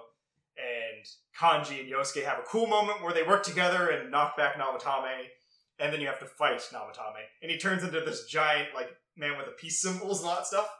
Uh, so this is one of the first times we see uh, a bunch of shadows fuse into a person Mhm. and creates a massive boss. Yeah. And I believe this one is Sigiri I don't remember the name. because there's a Uh, manga later. Yeah, I can't remember the name of this one, but Yeah, I can't remember the name, but it's it's one of the important bosses. In the Yes. So they invade him, and you have to fight. It's actually a pretty cool fight, especially where he can turn uh, allies against you. So That scared me when it happened. uh, I'm not kidding. This is one of these cool moments where I almost died when they first attacked. Yeah, this is one of those cool moments where everything just worked out perfectly fine for me. Where I was fighting, and then he did the ultimate move where he takes everybody, Mhm. and everyone hit me, and I went down to fucking two health, and then I hit him with my last because I, I use Megalonia all the fucking time, and I hit him with that and just wiped him out, and I won the game with like two health after everyone turned on me. I was like, oh, thank God. Nice. like- Because I needed my health potions for something serious. of course, you need to save them for an actual powerful Two of them hit me. I went down to two health. The, th- the third one hit me, and Rise saved me. I'm like, thank God. Yeah, because even Rise now Rise didn't have these bonus things like the other characters do when you brought up her social link. So these types of things where she boosts your attack, helps you with the all-out attacks, Mhm. was not a thing in the original version. It was much harder. Also, you know how you get special abilities as you level them up? Mhm. Uh, the social links? That wasn't a thing either. They only had the abilities from leveling. Oh. Also, the fun fact that players will literally take mortal blows for you is pretty cool too, and it plays a factor later in the game. Yep. So, you beat and there's the debate of should we leave him or not, and then it's like, well, no, we gotta take him back because he has to pay for his crimes. You end up leaving the TV. Nanako is unconscious because we find that the Shadow World doesn't do well with people who are, uh, I guess, mentally developed enough to withstand the persona and social link aspect, or no, social link aspects, the persona and uh, Shadow. shadow aspects of the world, Mhm. because Nanako is not old enough to have a hidden self. Yeah, she's not old enough to have a shadow of her repressed feelings because she doesn't have feelings to repress. Which doesn't make any sense because I'm gonna let you guys out on something. The Justice persona or persona user from the Persona 3 game is also a kid that's about her age. But I guess personas work a bit differently in that one specifically, where it's the persona users in that one use a thing called an evoker to force out their hidden aspects. But it's still a hidden aspect that he's forcing hmm. out. Fair. But in this one, it's more of they have to face themselves and they're granted the power. They need to come to terms with their true self. Yeah. So Nanako ends up being in the hospital for a bit. Uh, you can visit her or just do other stuff. And eventually it culminates to everyone being in the hospital and her condition's gotten really bad. The- This is where the tearjerker moment happens. Th- this was also another time that I started to feel guilt tripped by the games. Like, do you want to go visit Nanako in the hospital? I'm like, but I've already maxed out her social link and I have other social links to work on. Oh, How I go see how- fuck yourself, Nanako? I guess you didn't get the big bro is worried about achievement. I guess not. You have to visit her three times. Oh, okay, then I definitely didn't. so uh, this is like one of the big emotional moments of the game, and it also does a really good part for the aspect of the game to force you into a situation where you actually have to manage to like, okay, calm down. We have to figure this out because Nanako is in a really bad situation. Everyone's there, and then Nanako ends up dying before Dojima can get to the hospital room. And it's like, oh no! And then he gets in to see that she's dead, and then he kind of walks off. And Adachi's like, oh, he just kind of walked off. But wait, his hospital room's not over there. Wait a second. and it comes back to you inside the room, everyone's crying. And then uh, Naoto's like, you need to get out of here real quick. And it's like, where'd he go? He, he went to a, uh, Namatame's room, because Namatame's also in the hospital for some fucking reason. Yeah. So, I wonder why he's going to Namatame. Adachi doesn't want to tell you where Namatame's room is, because that's going to be against police procedure. And also other reasons, which we'll get into later. But Kanji is very persuasive. Yes. Kanji fucking lifts, lifts him off the guy's like, tell me where the room is now. So you end up getting there, but Adachi gets there first and makes his way off with Dojima and the other police, and then you just walk into Namatame's room, and he's halfway out the window. he's like, I was scared. Not looking good for you, Namatame. He's, he's just freaking out in the corner So as the- you all just. It's gonna be one around person him. talking down a whole bunch of people. So at this point, the, the setting of this is you're alone in this hospital room. No one knows anything about the TV world. Namatame seems to be trying to escape, and Nanako is dead because of him. And then the game is like, the TV pops on, and he's like, Ha, you'll never be able to prove it was me. I'm the best killer ever. Ha ha ha, fuck all of you. I'm gonna get off scot free. And then Naoto steps forward and brings up the suggestion that the TV's right here. We could just push him in and no one would have to know. Then this is pretty much immediately followed I think it's like seven conversation prompts of you having Yeah. to talk everyone down. Yeah. And if you fail to talk people down seven times in a row, then you get the bad ending. And here's the interesting thing about this too. It's Kanji, Naoto, and Yosuke are just really cool about murdering this person by throwing him into the TV. Yeah. They're fully on board with this. Like there, there was no like moral like back and forth. Well, I guess Naoto had a bit of a moral back and forth, Yeah. but Kanji and like, yeah, let's fucking throw him in the TV. Yeah. Solve all our problems Yeah, right and here in one Chie- tiny box. Chie and Yukiko like full like what? Yeah, and man, Chie like literally has the best delivery the best delivery of a kind of screaming panicked line. Like it's just heart wrenching. So there's two endings you can get from this point immediately, depending what you do. So if you do throw Namatame into the TV, you get the bad ending. Yeah. Nanako's dead. Namatame kind of gets framed for the crimes. You it skips ahead to the end of the game when you leave back in March or May. Yeah. And then it just you getting onto a train, waving goodbye to everyone is kind of somber, and then fog just kind of fills the area. Because you never actually solved the crime. You might have possibly caught the criminal, but you don't know anything about it.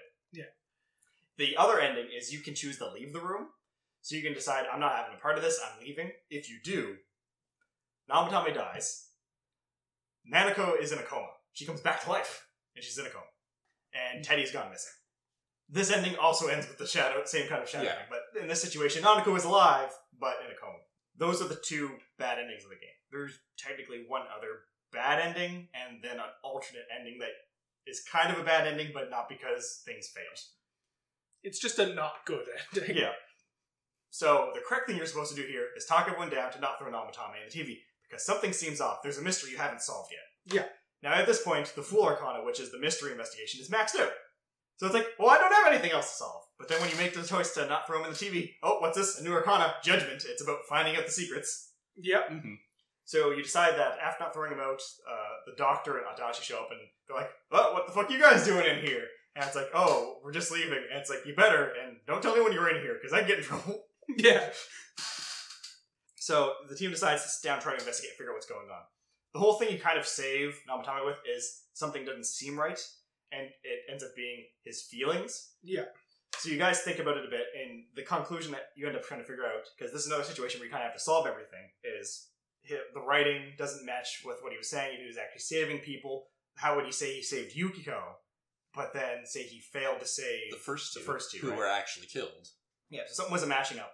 So and end also up what his shadow on the Midnight Channel TV said did not match up at all with his shadow in the Heaven Dungeon. Exactly. Yeah. So you end up figuring out that oh, something else is going on here. You go and talk to Namatame after Naoto ends up bullshitting her way past the police officer. this other teenager is also an assistant of mine. I'm a police officer. You can check my numbers. so you talk to Namatame, and Namatame ends up confirming that the first two were killed by somebody else. He was the people throwing him the TV because he figured out, oh, the TV uh, shows who's going to end up dead was his assumption. So he was throwing people in the TV to protect them because he figured out you can go in the TV as well. Yeah. And when Yeah. the first time that he threw someone into the TV, Yukiko, they survived. So he's like, oh, this does work. Yeah. So essentially, the real person behind all of this had a fake cat and mouse game going between the investigation group and Namatame, where both were trying to save people, but we're actually fighting each other because one side knew what happened in the TV world, but the other didn't. Yeah. Yeah. And then obviously Namatame gets even more depressed when they find out that they were actually throwing people in to die, and then your group was the people who were actually saving them. Now, here's a fun thing about this too. So we end up finding out that the person at the concert was Namatame, who wanted to see what was going on because he started to suspect something was up. Yeah. But he didn't have the courage to face them. Now, in this part, I don't know if you guys noticed, but Namatame's voice changes ever so slightly. Yep. Not the voice actor, but the quality of the voice. Yes. And that's because that was new content added into the game. I'm like, come on, guys. you just put the old recording in, and so like the context was per- completely gone. Yeah. And this happens a few times through this game where they add new lines into specific situations, mm-hmm. and only one thing does it. And without giving, we're about to give away something real quick, but at the end, if you got the true ending, like the true, true ending, there's a letter you read, and they had new stuff tacked on because something added to the thing. And that was two different recorded lines, but it came out perfectly, so I don't know what's happening here. it was just the actor that was doing Namatame fucked up. Because they re- re-record, I think, is, uh, Teddy and Chie, their voice actors are different from 4 to Golden. So they had to record all their lines, so there was no issues with them. Yeah. But just other characters, like there was little things here and there that just didn't quite match up. So you end up finding out through Namatame, something doesn't match up. We have to figure out who the actual killer is. So you kind of go back to square one. You know now that the crimes of the person who's responsible are strictly related to the first two, but they also had to be someone that was aware of everything going on to keep everything going because they knew that the protagonist was the person doing the things and threatened them. So this is where the game gives you another choice, and this is another chance of getting a bad ending or that other ending I was talking about. So you do the investigation, try to track through everything. You're sitting down at Aiya to have some meal. You, Naoto, and Yosuke have a, an option. It's like, okay, this is our last chance. Who in Inaba is the person? And it gives you the name of every fucking person you met in this game. You get three chances to correctly guess the murderer. If you can't guess any correctly, then you're like, okay, you can't figure out anyone. Yeah, so if you can't figure it out, you just apparently give up right here and don't try to do anything else Yep. for the rest of this. And then you get the ending on the train station where they kind of wave goodbye and they turn into shadows. You get three guesses, and if you can't, if it's not your first three picks, fuck it. You're never gonna figure it out. Inaba has so many people in it. It's got at least four people. so, uh, from what I was saying, you guys apparently figured this out going into it. I figured it out for a different reason, but uh, I'll get into that when we get to the talk of it. So, the person you're supposed to select, who was there the whole time, had the finger and everything, and was always there, was Adachi. yeah. Yes. Adachi was the person who was always there, accidentally giving you information, and also had a few lines that didn't match up. As we mentioned earlier, back at the train uh, with the truck, when they read the diary, he was one of the people who said, "Oh, that seals it then." When he When- had should have no information that the other people were kidnapped Yeah, and were related to that crime. Yeah. No one knew, aside from like a few of the police force, that Yukiko, Kanji, and uh, Naoto and Rise went missing. Yeah. They shouldn't have known that they were anything to do with the other murders. Yeah. Because they showed up a few days later, just completely fine. Or a month later if you really took your fucking time Yeah. saving them. Yeah, so it doesn't really like he kind of gives himself away. uh, I find in these situations, and I think that's what the game's supposed to set it up. Now, the reason I figured it out is because I knew Persona games up to this point. I noticed pretty quickly that Adachi didn't have a social link because he didn't have a social link in the original game. I'm like, oh, that's pretty weird that Adachi doesn't have a social link out of all the other characters. I wonder why. I was like, hmm. So when the game started going on later on, it, the part that I figured out it was him was with the Rise thing. So he didn't have a social link, and then the Rise is like, you guys better stop investigating this stuff. And then the threat comes in, it's like, stop investigating this stuff. Like, hmm, no social link. Seems similar to the guy that doesn't want. To, it's probably Adachi. Yeah, I figured it out around the reset time as well. Obviously, I only played through Golden, so I didn't have the no social link Yeah. aspect to consider. Yeah, I feel like adding his social link, going your first time through, it makes it a bit harder to say definitively this is Adachi. There's still some Yeah. doubt in there of it could be someone else, it might be a false flag. But in the first game, there was no doubt it was Adachi because no social link at this point, and the match up there with the Rise incident. Yeah, Yeah, so my whole thing, the reason I came to the conclusion it was a Adachi at the very least, is because, as you said, there were like, he was constantly at the crime scene, kind of like unintentionally giving you information, telling you more than you were supposed to know, which was a little bit suspicious. Uh, the other thing that kind of caught me or made me think about it is during the Rise investigation, when you're talking to him up front, he's like, "You guys should stop investigating this."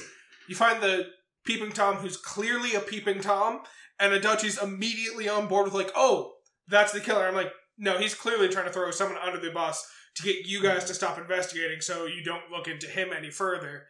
That was the moment I was like, "Yeah, he's the fucking killer." Yeah. So Now, I immediately suspected him the first time you see him. I was like, okay, it's the whole trope of the new detective in town. He's new, fresh faced, kind of queasy around a crime scene. He looks all innocent, but he's ends up being the killer. It's like, okay, that's what I'm going to think going forwards. And then your first, few, the interactions that you have with him uh, further on in the game, where he's accidentally dropping information to you. It's like, okay, he's pretending this is accidental, but he's probably doing it on purpose. but by God, do I love Adachi anyways. But then they give you the social link for him, and I'm like, okay, they give you a social link with Adachi, so maybe he's not, but it's the Joker. So, or the jester or whatever. So it doesn't quite add up. I'll To try. be fair, he should have the full Arcana because that fits better with this, how the game. Yeah. How it works is when you find out it's Adachi, you uh, confront him, and you kind of like, "Hey, Adachi, who had meetings with the two people?" And it's like, But- it definitely wasn't. me." It's like, "Ha, we caught you in a trap. We know you were with these people." And he ends up running out, and you, oh, obviously he went into the TV world, and you have to go into catch Adachi. Yeah. And when you confront him, so this is where one of my favorite things happens. So this is just something new added to GoldenEye. I realized because when you max out a social link, you can get up to like seven, I think, at this point, or eight. I did a bit of reading. I think you only have to be at six for the option to be available, but Hmm. yes. Yeah. I think the highest. Well, you, it naturally goes up with Nanako in the hospital. Yeah. because he actually has concern for you guys, Nanako and you and Dojima. Now, I didn't get any progress there because before, since I suspected Adachi, I didn't put much into his social link. I Oh. only went up one or two levels because I wanted to get a better feel of his character. Oh, trust me, you do want to do like the the Adachi social link makes the ending of the game a lot better because what ends up happening is you uh, go in and you figure out oh this is where Adachi is. He's using Mayumi's room as his base of operation, so that's where the dungeon's going to be. And he pretty much taunts the party, and it's like, "Well, come back and fight me," and then you end up leaving, and then you find out that oh, Adachi seems to be calling to the protagonist specifically. So you get the option of I want to go back by myself and you get one of the coolest moments ever where you're facing off against Adachi by yourself. And Adachi's like, I can't believe you're stupid enough to come. And he pulls the gun's like, I could just like there's a moment where like, you're looking at the portal, it's like, where is it? And then the gun's at the back of your head, and you look back and Adachi teleports across the room because he has full control over this area. Yeah. And you have some banter back and forth of like what's right and wrong and all that stuff. And he's like, What are you here? Tell me to turn myself in and all that stuff. And there's a part where he's like, What happens if I just shoot you right now? And you get the option to say it's like, You won't shoot me. Like you can call him right on. It's like you won't do this. And he pulls the trigger and it shoots past your head. And it's like you just kind of stand there like give a nod type thing. He's like, I'm not gonna miss next time. And he just kind of disappears. So the the interaction between Adachi and the protagonist works a lot better here. Hmm. And then obviously when you leave, Yosuke is there waiting for us. Like I had a feeling you'd go and see him, but don't do it again. I won't tell anybody. so you end up going into this new Inaba. Uh, the Magatsu Ina- Inaba is the final dungeon technically. So you have to work your way through the dungeon. He demonstrates that he has full control, but because he can enforce rules on certain levels of the map, which makes for some very interesting combat situations. So you end up fighting your way through. He can impose rules on what happens, such as you can't fight a shadow on this floor, or you can't progress. So you have to go deeper into this other area to break something. So when you fight him, you end up encountering him. He's like, "Oh, I guess it's time for the final fight," and he's like, "Fuck it, I got a persona too," and he has Dark Izana- Izanagi. Yeah. Mhm. So you end up fighting. The first phase of this fight, he's not really a pushover, but he's not difficult either. He has some dangerous attacks that can really fuck up the party if you're not careful about it, but aside from that, easy fight. But then the same thing happens to Namatame happens, where he gets flooded by a bunch of uh, shadows, and this is where we get a Monosagiri, which is a giant floating eyeball that is the creator of the fog. Yeah. And he's like, I am here to do as humanity wishes, and they don't wish to see things, they wish to become shadows. Yep, they don't want to know the truth. They want to be in idle bliss and peace. Yeah, so he's doing this stuff, and then the party's like, well, we're not gonna let you do this. We're gonna stop you. And it's like, this is not what humanity wishes for. Please compute. Because he's pretty much a robot. Yeah. Yeah. And it's like, we're gonna show you what we can fucking do. And then you fight, beat him. Uh, the cool thing about this fight, too, is it's kind of like overlooking the city underneath as you're fighting him Yeah. to demonstrate the fact that like, he's he's the one flooding Inaba with the fog. Finishing, you guys finish the fight, you defeat him. He's like, I will go away because you've demonstrated that humanity might not want to kill themselves, I guess, or become shadows. There's at least like six or so people who definitely don't want to become shadows. Yeah. So he ends up leaving. Hooray, we did everything. We have to explain a few more things before we can progress from this point. So, we find out the reason Nanako lives is because Teddy was able to bring her back to life using Teddy magic, I guess. Because he realized that he had a promise to make. And he's like, I'm a shadow, so I guess I'm not really part of your guys' team. I gotta help kill you guys, I guess, but I'm just gonna walk away. But you end up like, well, you have a persona, so you're a person now. Fuck you. Yeah. I'm Uh, to use hot boy magic to save a little girl. It's There's okay. also another thing that, funny enough, we haven't talked about because it's not really important in the game up to this point. But there's another character that's important to the story. Her name's Marie. Yeah, the Yeah. first character you meet on arriving at Inaba. She only exists in Persona Golden. She's not part of the original game. Oh, okay. So she's a person who also doesn't have memory, but she's hanging out in the Velvet Room and gives you skill cards. But you, her whole thing is trying to give her back memories. She gives you a comb, all that fun stuff. Then eventually, at this point in the game, when you fight Ameno-sagiri, she disappears. So at this point, the game is doing through the final active month for you, which is February. So now that we're at February, there's an important question that we have to ask both of you. Who did you romance? Yukiko. Yukiko. Naoto. Best option. Fair. Won't prove me wrong. Yukiko's best. I don't care that she's paired with Kanji. I got a thing for girls in kimonos. What can I say? She's elegant. how, how can you be sure it's Yukiko though? True. you get a little thing with the romantic partner for the Christmas, and then you also get one for Valentine's Day. Valentine's Day is hilarious, especially if you went the full romance to everyone option, because everyone's just kind of forcing chocolate on you. Yeah. This is another moment where I hit on Yosuke a bit. well, not hit him, but made fun of him. Where he's like, uh, what, Yosuke, are you expecting some chocolate? It's like, hell yeah, I am. And then your option is like, I didn't get you any. you just flies like, no, I didn't get you any, man. Oh, I love getting the chocolate from Marie because it's moving. Yeah, it's a shaking thing. And it's like, it, this is amazing. It And it's tastes like- good. it's like, quick, you have to eat it or I'll run away. It's, what? So you, you eat it, and your character's like, "Okay, it tastes good," but now you can feel something moving in your stomach. Uh, another thing I want to just go back quickly to mention is we skipped over it is when you name Adachi as the killer, it gets you the point to the true ending or the possibility of the true ending. Because at this point, you can still get the good ending or the true ending or the golden ending. There's another ending you get here, which is that bad one we're talking about, Yeah. where you can protect Adachi, so you decide Yes, not to do anything. the accomplice ending. Yeah, you just straight up tell Adachi, we're friends, I'm not gonna turn you into the So in this, it will skip all the way to the end, uh, just like normally if you got the bad ending. But on the last day, you actually confront Adachi, and you go to the police station, talk to him, and you call him out. It's like you're the killer. He's like, "Oh, well, how are you going to prove I'm the killer? What are you here to like? If say I was the killer, are you just here to tell me to turn myself in?" And you have to say, "No, I'm not here to do that." And it's like you kind of like like, "Oh, I don't mind though. Like, just be honest with me." And he's like, "Hmm." Wait here one second. And he comes back with the letter. It's the letter that proves, like, the only evidence that shows who the killer is. And he's like, I mean, I guess if you weren't against the killer, you wouldn't mind destroying This that, would you? Because I was told to bring this to forensics, but uh, I kind of forgot. Yeah. So you can burn the letter, and he's like, "Oh, okay." And he gives, he's like, calls you on the phone. It's like, "Whenever I call this number, you better answer." I have evidence that you destroyed evidence. You're now my accomplice. Yeah. So I guess this sets it up that Adachi's gonna kind of like have you like do murders in remote locations. Yeah, I think he's gonna have you push people into TVs, is how I interpret it. Yeah. So the cool thing about this ending is it plays out the same as the good ending, where the fo- fog doesn't fill the town, but as you're leaving. Uh, you see a person cross the tracks, and then there's kind of like this last split moment where like both of them make eye contact before you go to the tunnel, and then he looks at his phone and grins, and it's like, I actually like. It's a dark ending, but I kind of like the concept of this ending. Yeah. Yeah, I, I like the concept also, but it is an ending that I will never go for, just because I I, I, I'm probably gonna get it at least once just so that I can do all of I, the I like endings. the characters too much from the investigation team. I don't want to stab them in the back. Fair. Uh, so that's the endings you can get there. So moving into February, if you maxed out Marie's social link, you get a special uh, si- uh, side dungeon. Yeah. So in this dungeon, you go on a skiing trip with the party. That sounds plausible. did did you do that? I did not max out my Marie social Okay. link. I got her up to like maybe level three before I stopped paying attention to her. So on the skiing trip, it's everyone just hanging out because essentially it's like, oh, we only have a couple months left. Let's make sure it counts. Have all the fun we can. You're on a three day skiing trip. Uh, one of my favorite moments in this is when you're all in the lodge telling spooky stories, and Yukiko is fucking loving it. He's Yep. like, "Oh, tell more, tell more," and everyone else is screaming. Yeah.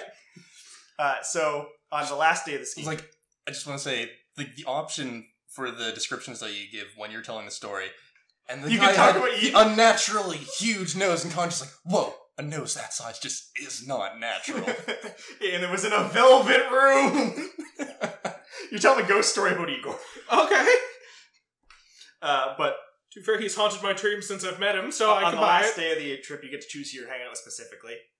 Usually, you pick the romance option to get more content, which is another cool thing. Where the romance option didn't really do much story wise, but in this one, it actually adds more to the content. Uh, who, regardless of who you hang with, it sounds like you're getting intimate in a warehouse when you get trapped in a blizzard, and then the party rushes in. It's like, no, don't! And it's like, wait, how long are you standing out there? It's like the whole time. It's like, the why did you come in sooner? We didn't want to interrupt at the wrong moment. so at this point, uh, Margaret is ta- has been talking to you about Marie going missing, and you can make the choice of, oh, I want to find her because I want to help her. And Margaret's like, this could be dangerous and a one way trip. Are you sure? So when you're at this snow snowy spot, there's a TV in there, and that's what it makes it sound like it's like you're doing stuff. Because I was with Naoto, and he's like, no, don't stick it in that far. This is dangerous and all that stuff. But it's not him reaching in the TV to see what's going on. So Margaret pulls everyone to the TV, and it's like, this is the dungeon to save Marie. Everyone else, uh, you can't go in anywhere else. You have to come in through here. And this is where everyone finally learns that Marie is like, oh, she has amnesia and we've been hanging out with her this entire time? She's the last of the Sagiris, pretty much. Cool. She's the person who houses the fog. That makes sense. So she came to this spot because when this spot, it's only this dungeon is only open for a limited time. It's a spot that existed before her, Okay. and it when it disappears, anything in it ceases to exist. So she's trying to kill herself because she's worried that the fog will destroy everything if she doesn't get rid of herself. Because So she's trying to they- kill herself to destroy the Yeah, fog. because when they killed Ameno-sagiri, or beat Ameno-sagiri, and the fog disappeared from town, all of the fog actually went into Marie. Yeah. And Okay. she regained her memories. Yeah. Okay. So this dungeon's actually really cool, especially if you've played the game before, because it adds a challenge. Because every time you fight anything in this dungeon, your SP gets halved. Jesus. So this incentivizes trying to dodge and do specific, and you lose all your items, by the way. So all the items and the gear you have at this point, no, you get starting items again, So you can dodge fights, or if- use items to fight. or use items to fight, and just go through the dungeon, collect items to help yourself. So I really like this dungeon, and as you're going through the dungeon, you see that there's all the things here, like the Junes sign and the, the school classroom, all that stuff, like all the fun memory spots you had with her. And then you get to the end, and it's like, oh, clearly her mental uh, ability had an effect on this dungeon, and it shows that she doesn't actually want to die. So you have to fight Marie, which Marie actually is a pretty cool uh, boss fight, the first level, because she uses a lot of cool abilities, you have to kind of knock her down. And then, after fighting for a bit, she's like, Leave, I don't want you guys to die, I will beat you to shit out of you if I have to. You end up be feeding her human form, and you have a little conversation back and forth of like, Oh, we have to save you, trying to convince her. And then you come up with the idea, it's like, Wait, what if you just let the bad guy out of you, and then we beat them? and it's like, Yeah, I guess it worked with Ameno-sagiri. It was like, yeah, I might die, but trying this is better than nothing. Yeah, fuck it, let's do this. So the boss comes out, and this boss fight, guess what? They're fucking immune to everything. Of course they are. You have to use the items you picked up to break immunity or skills you have to fight this boss. I got a little tripped up in this because when you use those items, it doesn't really change the fact that it still says immune in the analysis. So I used those items several times throughout the fights. Yeah.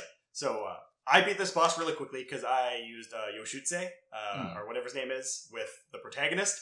So you do uh, the buff skill, you use Teddy to buff up all physical attacks, and then you use uh, Kanji to buff critical, well, no, uh, Chie to buff critical, and then you use uh, something blade or whatever. It's the strongest physical attack. Like it does severe damage. I did like three thousand damage with each hit. Jesus. Fuck.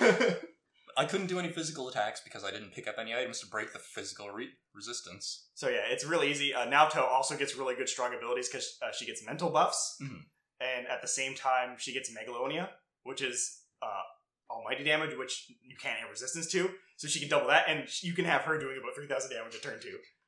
As uh, I- I'll say it right now, my party consists of protagonist, Naoto, Teddy, and usually I would switch the last person depending on the dungeon.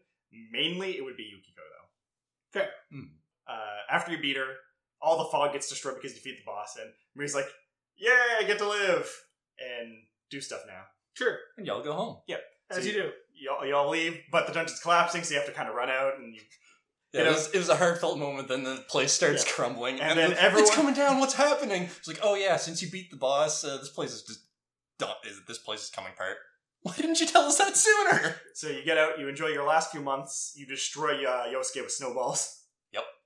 Because you, And- te- you teach her about boys versus girls snowball fights. Well, you teach her about snowball fights, and then she makes the teams boys versus girls, and, And- everyone just teams up on Yosuke. yeah, everyone teams up on Yosuke. Makes sense. Boys versus girls versus Yosuke. Well, there's more of everyone versus Yosuke. Yeah. So what the game does here is uh, it kind of skips ahead a bit, and you kind of get like little flashes of like the fun moments here and there, and then it gets to the last day. And this is where you have the moment of getting the good ending, the true ending, or if you beat Marie's dungeon, the golden ending, which is the actual full canon ending. Now, Matt, What? Did you do a dungeon on this day? I did not. So you did not get the true ending, and you might not have got the golden ending. Oh, So you got the good ending. Okay. So I'm gonna. It doesn't. It's not gonna be a super spoiler for this. I will talk about this, but I'm not gonna go into explicit details. I guess. So on this day, you have to say goodbye to everybody. Yeah. After you say goodbye to everybody and you talk to Nanako, you end up getting a letter because Nanako was given a letter at the beginning of the day. Oh. I, I completely forgot she was given the letter, but I didn't get any prompt or anything to. But that's the thing. The game doesn't fucking tell you anything Yeah. about this. You have to figure it out on your own. Oh. So The moment you, talk- go home, you're fucking done. Yeah. You gotta go to the dungeon first. Yeah, you have to talk to everybody, and then you go to Junes. And then when you go to Junes, everyone else just happens to show up at Junes. It's like, oh, we all showed up here because there was still something that was bugging us. What is the Midnight Channel? And this is the last mission of the game, finding out what the Midnight Oh, Channel is. I gotta do that. Yeah. So when you do this, uh, you read the letter. The letter is from Adachi, and Adachi says, like, he's pretty much just him telling you the stuff. You know, I killed these people, but the thing is, I got this power, and Namatame also got this power the same way I did. And it seems it's because we came into town, and I don't remember what happened, but we seem to have the same interaction that gave us the power, and it must happen to you too. but I can't remember anything about it, so you have to figure out what it is. So you go around town searching for who is the person. So Matt, can you say who's the first character you interact with in town? Not counting your family or Marie, because Marie's only golden content, and clearly it's not your family. Yeah. Who's the first character in town you interact with? Dojima. Nope. It's not Dojima or Nanako because they don't count because it has to be Oh. someone who can give you persona powers. And the, the game makes here's the fun thing with this. When I figured out this out, it blew my mind because the game makes it very obvious when it happens. Oh my But god. then doesn't mention it so that when you get to the end of the game, it's like fuck, what happened? Oh my god. I know who it is. Who is it? It's the gas station attendant. Exactly. So you have to go and first you go to Igor, and I, I, I don't know if you noticed this, Matt, but the gas station attendant does throw up, show up throughout the game, Yes. but only under certain circumstances. Yeah, I, I noticed they weren't there all the time. They only show up when it's raining. Oh. So you go to Igor, and Igor's like, huh, it seems there's still a mystery left for you to solve. But you've grown a lot in this journey, so I'm going to give you something. And then he takes all of your social links that you've got up to this point, fuses them together into something called the Orb of Truth, and it reveals the true forms. It breaks all falsities. Huh. So as soon as you come up, it's raining. So you go to the gas station, and the attendant's there, and you have a little back and forth, and you're like, hmm, what did you do to me? And it's like, what are you talking about? I, I shook your hand when we first met. And it's like, yeah, but did you get this power to Namatame and uh, all that stuff? And then eventually it's like, oh, I never expected you to figure it out. You, you've gotten much further than I thought you could. And then they reveal himself. They by floating into the air, they're Izanami. Huh. We find out Izanami shook the hands of Namatame, Adachi, and you, giving you persona powers. Damn. So that's why you didn't have to develop persona powers by fighting your true self. You were given them by And Izanami. that's Yeah. why you felt sick on that first day. Yeah. Not Yeah. because you were tired from the trip. Because you just had powers It's because you forcefully given to you. It's because you shook hands with a stranger. Well, just like everyone else, when they awaken their persona, they get very sick and tired. Mm. That's you happening in your powers. Oh. The handshake forced the powers. And here's the thing Izanami explains that she might have unlocked the powers, but you had the powers already. The wild card was not her doing, that was something you already had. That was something that she didn't plan for. Yeah. She gave you persona powers. You having the wild card and access to all of them was something she wasn't expecting. Yeah. That makes so much more sense. So she's like, well, uh, you c- kind of like have a back and forth. She mentions, oh, Maria, because we find out that the three bosses, which is Maria and the two uh, Sagiris, Mhm. are parts of her. She birthed. Because Izanami birthed a lot of the deities in the creation of the world. Yeah. So uh, you can say, like, well, I want to know the truth. And she like, kind of mocks, like, the truth, ha, uh, nobody wants that. And then it's like, well, fine, uh, you've gotten this far, so I'll humor you. You'll have to come find me in my dungeon, essentially. So you gather the party. Everyone's like, holy shit, it was the gas station attendant. and then you fight the final boss level. You fight your way all the way up to top, and this is all in one day. You Is the final dungeon a gas station? no, Damn it. It's uh, the pathway to the, the other world, Okay. or the land of death. I think I, I think I saw a screenshot of that So you- actually. Well, here's a fun thing. You know when you have that dream in the beginning of the game where you're walking through a sh- very foggy area? Yep. That person you fight is Izanami, oh. and that area is their dungeon. okay.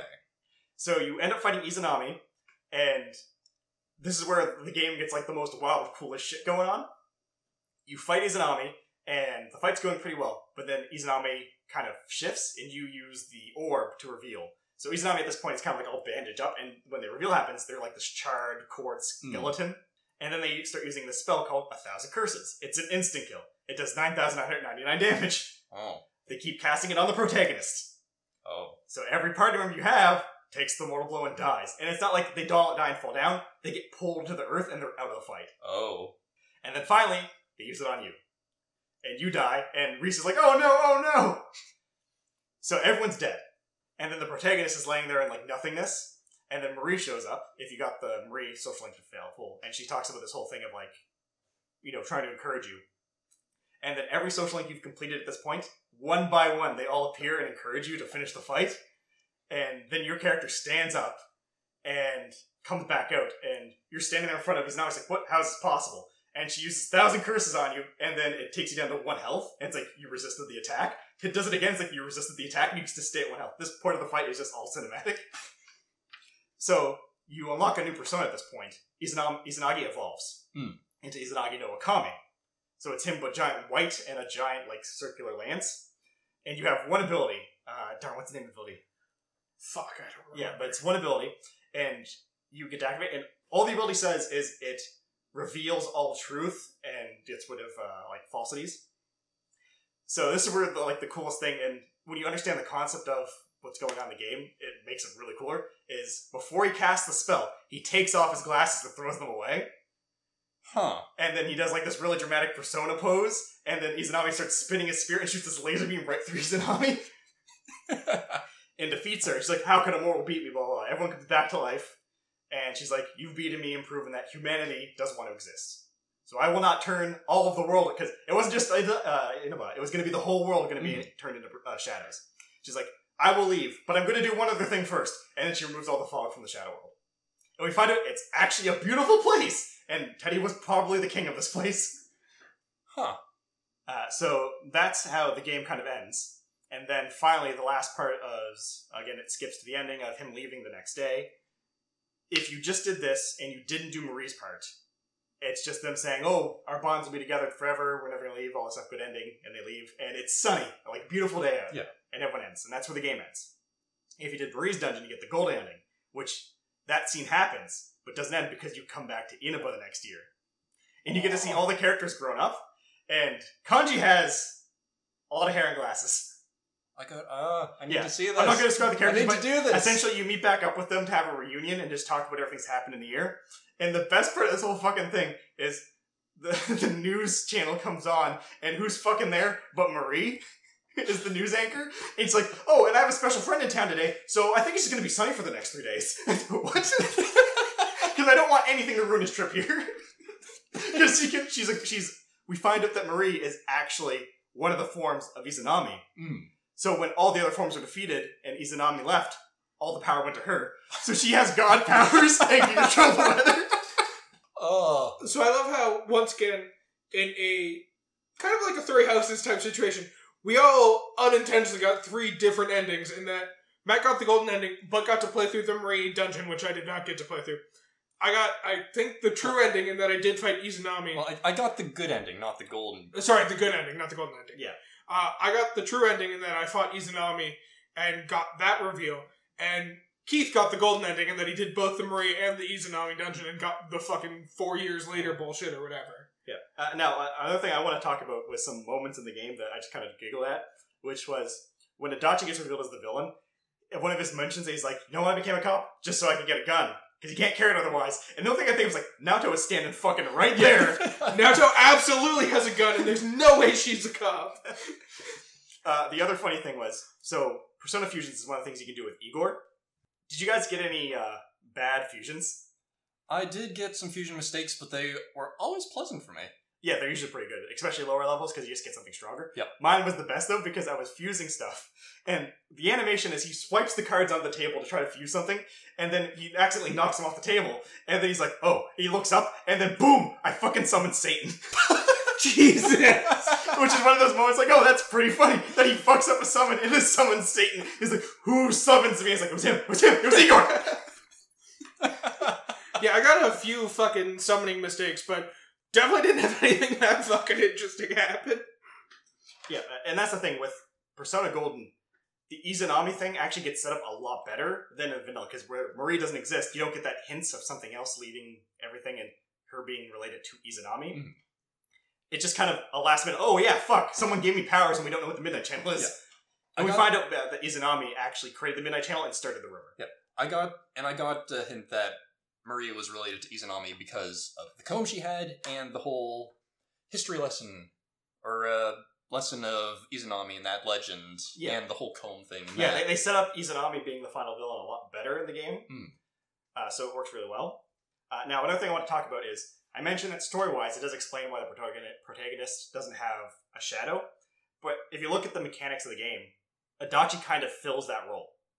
If you think about it, because he does have the dark Izanagi as his persona, but at the same time, Adachi represents the exact opposite of the protagonist. Both of you start off at the same thing. You're forced to come to this town with nothing, but whereas with the power, you kind of use it to build friendships and become something. Adachi kind of takes the lone wolf mentality. I don't need anyone. I'm by myself. No one is good as me. So you represent two sides of the same Hmm. coin, essentially. So in a way, Adachi fills the shadow version of yourself aspect of the fight. So essentially, the last dungeon is actually your dungeon. Huh. If you look at it that way. Yeah, I like that. Yeah, that's a neat way to look at it. uh, uh, another fun thing about the game too is we find out that the other side is actually all the shared consciousness of humanity. Yeah.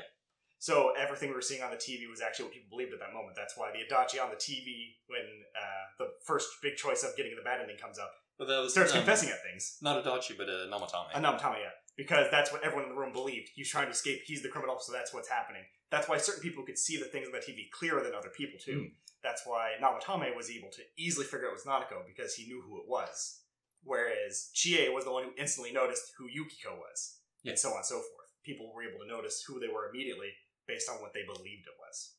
And that's kind of an arcing theme with Persona, where usually the thing that you're fighting is human consciousness, Mhm. that sometimes is pretty shitty, but the game always has that ray of hope. It's always shared consciousness wants destruction, but due to like the natural counter force, a human is granted powers, usually the protagonist, and through Igor's assistance, is able to essentially humanity vastly wants this, but also part of humanity wants to see salvation to be protected, Mhm.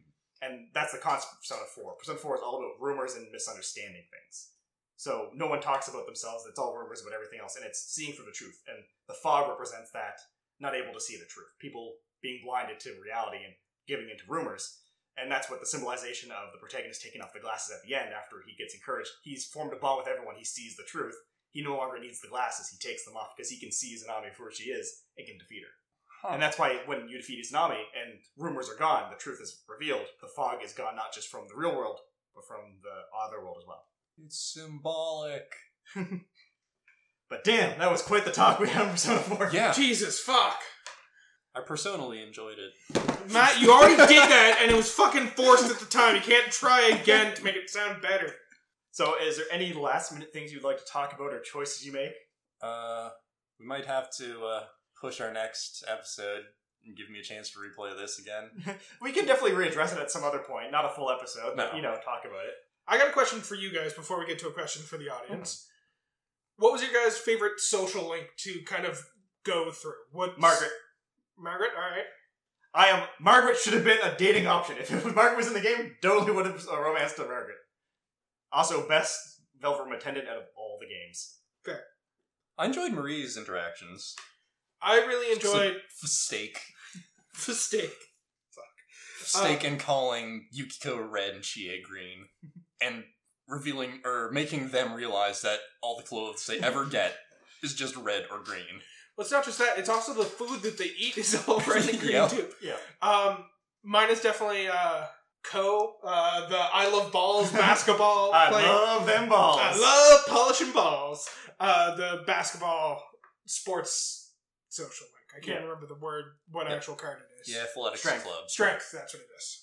Yeah, and the game kind of sets you up to focus on the team members, Dojima, Nanako, Marie, and uh, Dachi as like the primary thing. So usually on your first playthrough, you're going to focus on them and your stats, and then the game is set up to be played multiple times. You can, you it's almost impossible to do a perfect run on the first one because you need certain stats Mhm. raised. But second playthrough, you can definitely 100% out. So Especially Yeah. since all my stats are maxed out now. Yeah. I'm perfectly set up. Yeah. All right. Uh, so, question for the audience, I guess. If you've played Persona 4, what was your favorite social link, and who did you romance, and why is not, not being Naoto the wrong answer? Eh, don't mind that second one too much, though. That's definitely Mostly just the who did what was your favorite social link and who did you romance? That's all we really need to know.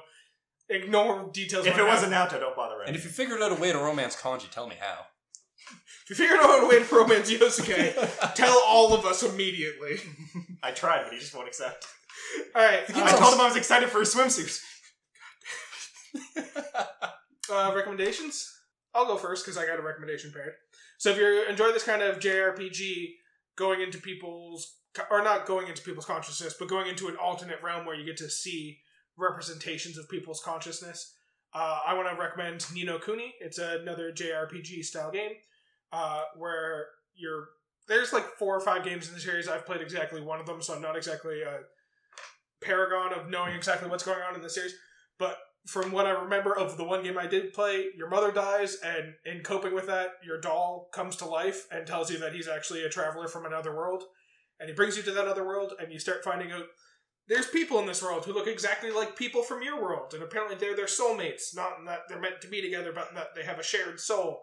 Uh, and so you end up seeing like people who are experiencing problems in one world manifest those problems more physically in the other world, and you kind of travel between the worlds trying to learn mysteries and save people and fix lives and also resurrect your mother at some point, but that's a little bit of a weird part. Yeah, Ni no Kuni, fun game series. Uh, I would recommend that I'm going to stay within the Persona universe. Play Persona 3 or 5. Both are great. You can get them on most anything now. Uh, PlayStation 2, PSP. Eventually, Steam. Yep. Um, Fingers crossed, anyway. or really any Shin Megami Tensei game. Shin Megami Tensei is just harder Persona, because Persona is just easier Shin Megami Tensei. Also, check out Tenet. Uh, I'm sure that'll be great it might come out at some point. whenever Christopher Nolan decides to release it. Uh, as, presumably, as soon as IMAX starts uh, showing movies again. Uh, now, did we have any emails? I don't believe so, but let's just double check in case we got one during the course of this episode. And no one has guessed the episode for this week, so you're not getting called out, but keep an eye out. You might get called out if you guess it before the episode goes live. Just to double check, no one guessed last week's episode or two weeks ago, fortnight ago's episode, right? Yeah. Fuck that. I apologize for accusing you of making your puns forced, Matt. That was forced. what I just did there. No, no new emails. Uh, and we did have one comment on our Instagram. Uh, so Tachi Camargo explained that Kun is the best character. I mean, you're absolutely fucking right, Tachi. So Uh, screw protect bomb, protect Kun, protect Kun. especially for the shit that's gonna happen. He's gonna go through some shit, and he really needs protection. Don't worry about it, Matt. It'll he'll he'll he'll, he'll be fine. okay. Sweet Okay. baby boy Kun will be fine. Yeah. All right. Until he's not. Mm, Then yeah, all right. Yeah. Yeah. So uh, again, if you want to email us or write in, uh, you can always send us an email. What is my podcast about at gmail.com. That's spelled as words are normally spelled So I hope you got that down at this point, because we're not going to help you any further than that. If you can't figure out how to spell the words "what is my" and podcast and about, fuck. Why are you listening to this podcast? Actually, if they're still listening at this point, kudos to you because this went a bit longer than we expected. There's a lot of shit to unpack with Persona. Um, also, you can follow us at Instagram or YouTube, where episodes are uploaded there as well. I want to take back what I just said because it makes it sound like I don't think illiterate people should be listening to our podcast, and I am hundred percent on board with illiterate people listening to our podcast. And then also at the same time, make sure to check in with us fortnightly uh, when then we go to the next episode. Just call it two weeks already. Come on, Tired, tired of the Fortnite stuff. Matt, just take the fucking fortnightly blue pill and accept it.